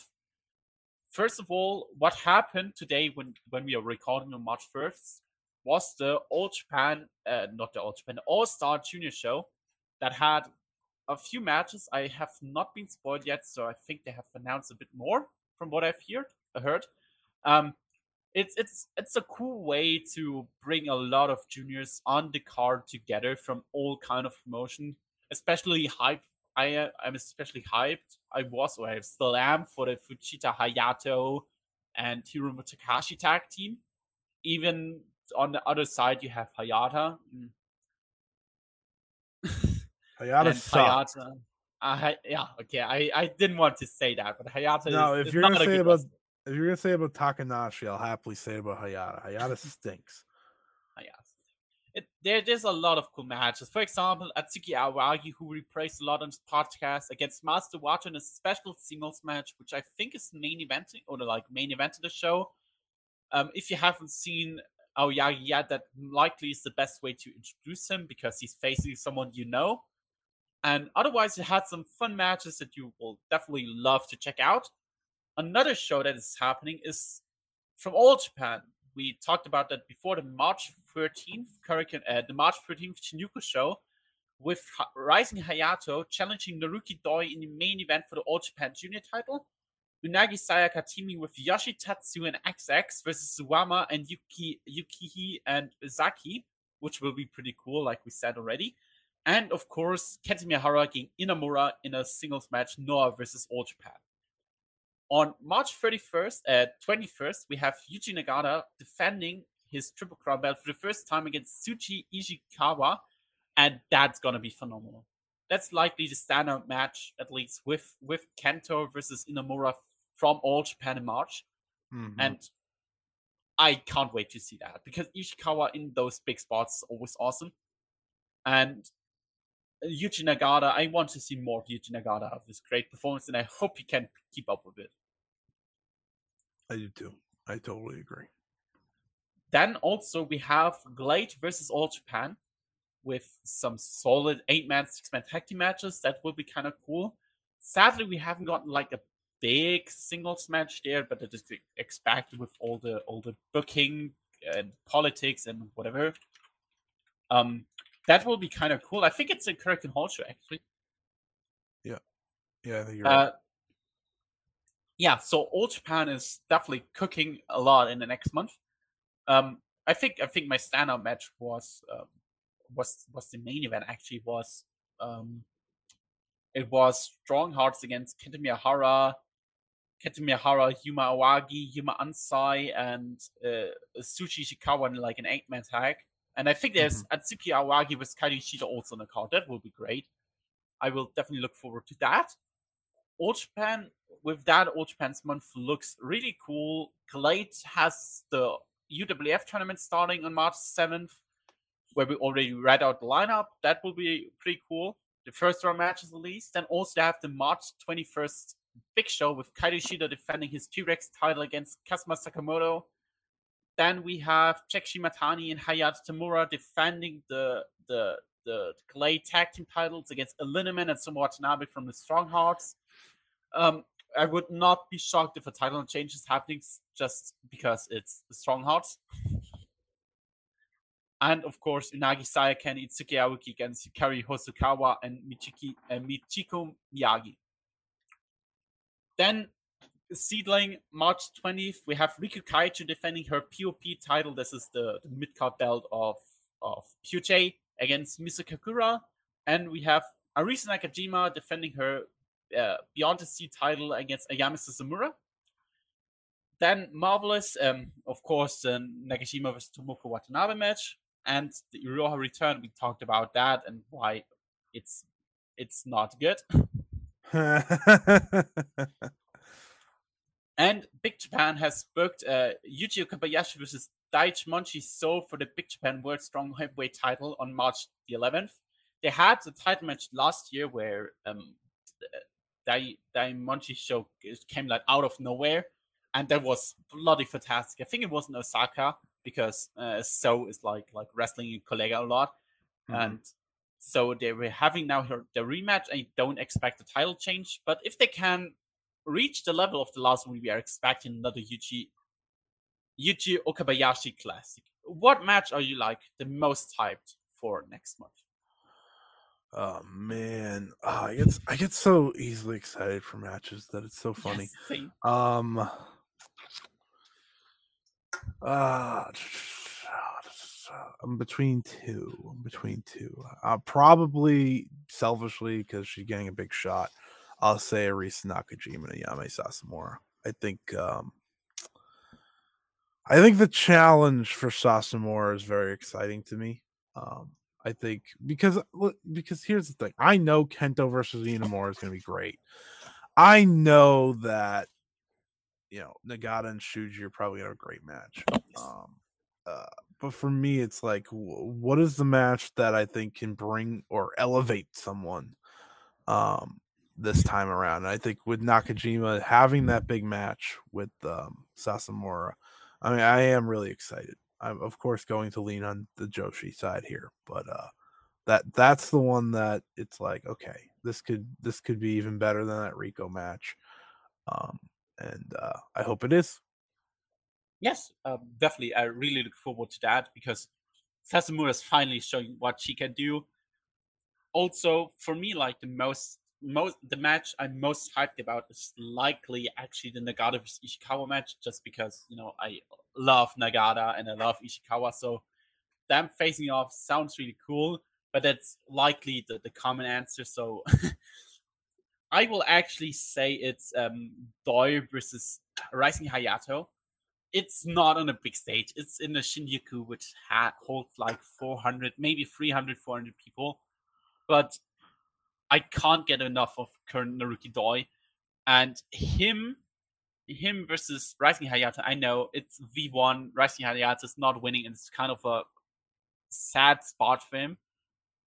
But I really can't wait to see him because he has been so great in the last few months. He definitely deserves another big match, and we'll finally get that from him. It's a good choice. And and with that, we have wrapped up the last two months. With a lot. have talked about a lot. Yeah, we we we skipped a bit because not nothing we but we haven't missed out anything important, I believe. So I will give you now the chance to plug everything you want to, plug the five star network, plug anything else you write for, whatever, Scott. Oh boy, I'm so shine. I'm so bad at plugging. I'm always so bad at plugging. So uh follow me at Scotty Wrestling on Twitter. I think that's the best way to see everything I'm doing. Uh please check out my Future of Joshi series. I'm really proud of that and what it's become. Uh, seeing that I expected to be one article, it's become 16, which is uh, a lot. um, it's definitely a lot, but uh, I've had so many great people, um, you know, take part in it, and it, will be finishing up uh, sometime next week. So I'm looking forward to that. And uh, yeah, please, please make sure to follow the Five Star Network at Five Star Network, uh, the word five to be exact, on Twitter, um, and make sure you sub to the YouTube page, YouTube channel, whatever the hell it's called, because that uh, that's starting to do really well, and I think uh, I think we could take advantage of that and have some really cool shows. So, uh, thank you for having me on your first episode. I'm excited to see where your journey goes now, um, Peps, with this show because I think uh, you know for a first episode you did a great job at uh, maneuvering around what was a lot of wrestling events over the past uh, two months. Yes, yeah, really, I'm thankful to have you here on the show. It it wasn't that easy at some point, but considering I need to move around like ten different promotions, sometimes yeah. finding a way to do it is, is not easy. But I'm kind of happy how it went, and over the time I will get in better and better with it. And yeah, that's mm. we so we can wrap this up. Thank you all Thank you all for listening. Thank you, Scott, for having me here. The next episode will come out in the first week of of April, where we talk about what's happening in the March of. Uh, uh, stay tuned. Follow all the accounts. Follow me on Twitter at p under slash under slash wrestling. Follow Scott. Follow the Five Star Network. And goodbye and have a nice day.